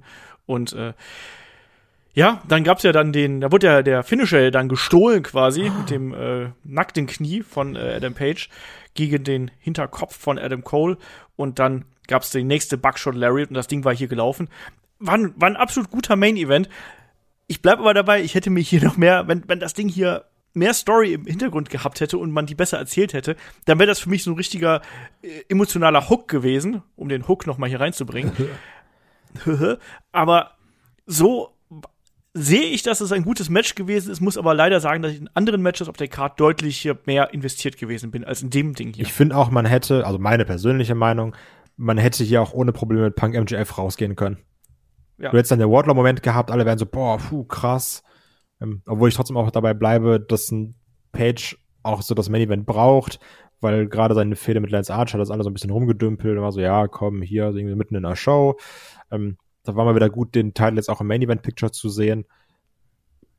Aber meiner Meinung nach hätte hier ohne Probleme Punk gegen MJF das Main-Event sein können, Schrägstrich sollen. Gehen wir mal davon aus, die Story wäre richtig gut aufgebaut gewesen und das Match wäre eins zu eins. Wirklich nichts wäre anders gewesen und es wäre einfach größer gewesen, weil das Match war ja richtig gut. Du, du hättest ja theoretisch nichts ändern müssen. Die Dramaturgie war ja super. Die war vorhanden. Aber es fehlte halt einfach diese dicke Story dazu. Und ich hoffe, dass es weitergeht, dass man halt dann wirklich auch mal dann jetzt eine lange Story wieder Adam Page gibt. Das braucht er unbedingt. Äh, Ich gebe aber zu, dass ich halt zufrieden aus dem Pay-Per-View rausging. Das, das war äh, überraschend besser, als ich erwartet habe. Also vom, vom Zugucken her. Ich habe einfach gedacht, okay, ich bin jetzt müde, bin emotional eh nicht so äh, drin. Ah, lass mal einfach gucken, damit wir zu Ende kommen. Äh, und wahrscheinlich wird's ganz nett, aber es war halt. Irgendwann war ich drin. Und dann sage ich Ja. mal, das spricht für die beiden, macht es aber umso trauriger, dass sie halt nicht eine große Story hatten. Sie haben es halt hier auch mit den großen Moves äh, gemacht, ne, um, um die Geschichte zu erzählen. Ne? Und das, wie gesagt, ich habe schon den Moonsault, den Superkick angesprochen. Wir hatten auch ein Panama Sunrise draußen. Wir hatten den Table Spot, den wir noch gehabt haben, das Eingreifen. Also man hat hier wirklich auch aus dem Vollen geschöpft, weil man sich wahrscheinlich auch bewusst gewesen ist. So eigentlich gibt die Geschichte nicht so viel mehr her. Deswegen müssen wir hier wirklich dann auch entsprechend auf die Kacke hauen deswegen, also ich war dann im Nachgang auch drin und äh, hatte noch wirklich sehr, sehr viel Spaß an dem Match gehabt. Aber es hat eben auch bei mir am Anfang ein bisschen gebraucht, bis ich da bei gewesen bin. Aber auf jeden Fall verteidigt Hangman Adam Page hier seinen Titel und werden sehen, wie es jetzt hier mit äh, Red Dragon, Adam Cole und äh, den Young Bucks und vielleicht Kenny Omega weitergeht. Da hat man ja schon so die ersten äh, Samen ausgestreut. Aber wir sind erstmal noch in der Gegenwart und in der Gegenwart frage ich natürlich jetzt erstmal euch, wie sieht's denn mit eurem Fazit aus, inklusive Bananenwertung? Und ich äh, tippe hin und her und sage, David, Bananenwertung, Fazit, jetzt her damit. Mal wieder, muss man einfach so sagen, ein bockstarker Pay-Per-View. Äh, es gab für mich persönlich nur ein richtig dickes Lowlight, das war das äh, Frauentitelmatch. Ähm, selbst die Kickoff-Show, ja, die beiden ersten Matches waren halt belanglos, aber die kannst du dir gut angucken. Das dritte fand ich richtig gut. Ist, ja, was will ich, ich kann es durchgehen. Äh, Kingston gegen Jericho war der Hammer. Ähm, das, das Tag-Team-Title-Match war der Hammer. Das Leiter-Match war für mich der Hammer. Äh, Das Kakel-Match war gut. Also jetzt nicht so ah, begeisternd gut, sondern einfach für ihre Verhältnisse. Und es war halt, ich konnte es gut gucken. Ich wurde unterhalten, ich war nicht gelangweilt. Jo, passt. CM Punk, MJF war emotional richtig gut. Moxley gegen Brian war emotional richtig gut mit super Ende. Darby Allens äh, Suicide äh, äh, 13 Minuten, jo, nehme ich alle mit. Äh, Main Event hätte eine bessere Story verdient. Und das Match war richtig gut. Es war ein bockstarker Pay-Per-View für mich, der auch immer abwechslungsreich war von den Matches her, von der Matchart her, was er auch einfach machte zu gucken, weil wenn man halt einfach durchguckt, die, die Arten, wie die Matches waren oder was sie erzählt haben, welchen Fokus sie hatten, waren sehr abwechslungsreich, unterschiedlich. Ich gebe den Ding mal ganz glatte sieben Bananen. Ja, sieben Bananen. Siebenhalb hätte es gegeben, wenn die Story beim Main Event größer gewesen wäre. Aber es war schon richtig gut. Kai. Mein Problem war, dass, dass es für mich so ein bisschen ab dem ähm, Punk-MJF-Ding abgebaut hat. Also was immer noch meckern auf hohem Niveau ist, aber ich fand die zweite Hälfte schwächer als die erste. So mit, mit Jericho Kingston da hatte ich mehr Spaß, mit dem Ladder-Match, das Tag-Team-Match sowieso. Ähm, das fand ich richtig, richtig, richtig, richtig gut. Also das möchte ich auch nochmal ganz klar hervorheben. Das auf jeden Fall angucken. Also wenn man jetzt sagt, ah ja, Punk MJF, weiß ich nicht, sehr blutig, stehe ich nicht so drauf. Tag Team Match wirklich unbedingt gucken. Liebe ich. Und die zweite Hälfte, die war auch nicht schlecht, aber eben nicht so stark wie die erste.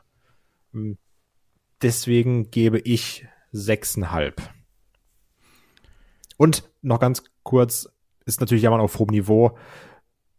Ist auch ein bisschen lang, so fünf Stunden. da kann nicht alles immer geil sein. Und dann hat man auch selbst, egal ob man es um 10 Uhr morgens guckt, so wie ich oder wie David um 2 Uhr nachts, irgendwann hat man immer mal einen Hänger drin. Und das ist dann auch mal so eine Sache, die, also ich glaube, es gibt auch Leute, die sagen, ich gucke mir acht Stunden am Stück an, gar kein Problem, hör mal auf zu jammern. Ich schaff das nicht. Also ich, ich bin dann irgendwann immer so, oh, puh, ist auch viel Catchen gerade. Also ich gebe dem Ding hier auch eine 7.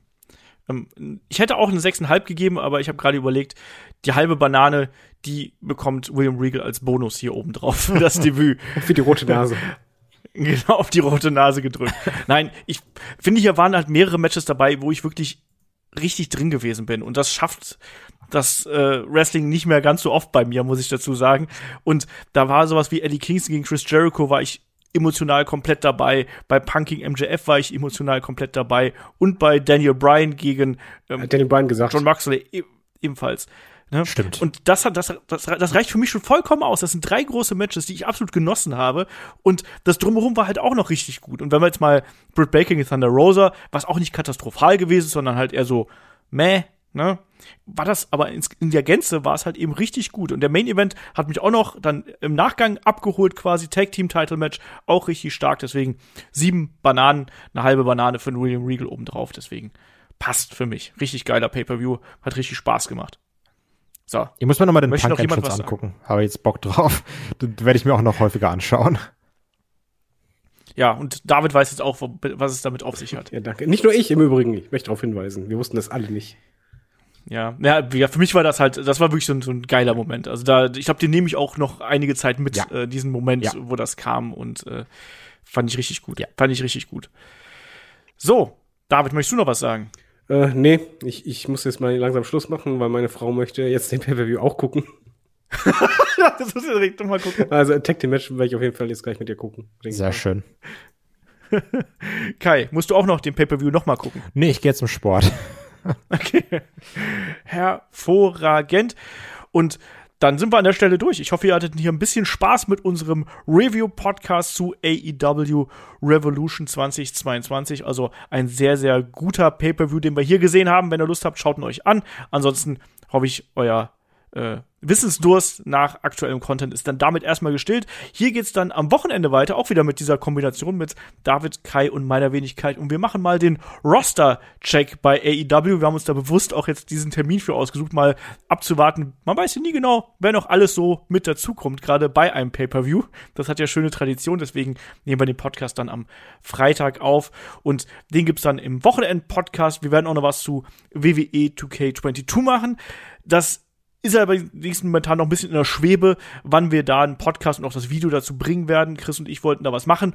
Die Version kam leider sehr spät und entsprechend müssen wir erstmal testen und dann werden wir euch da auf jeden Fall auch noch auf dem Laufenden halten. An der Stelle, wie immer der Hinweis, wenn ihr noch mehr von uns haben möchtet, schaut gerne bei Patreon und bei Steady vorbei, damit auch so Sachen wie die Breaking News Videos und dann als auch die Möglichkeit hier mal äh, so schnell die Geschichten rüberzubringen, damit die auch einfach gesichert bleiben. Dafür brauchen wir eure Unterstützung. Deshalb helft uns dabei, dass wir hier weiterhin bei Headlock so Arbeit leisten können, wie wir es bis hierhin getan haben. Und dann sage ich einfach, wir hören uns allerspätestens am Sonntag wieder bei Headlock, dem Pro Wrestling Podcast mit dem AEW Roster Check. Macht's gut, bis dahin. Tschüss.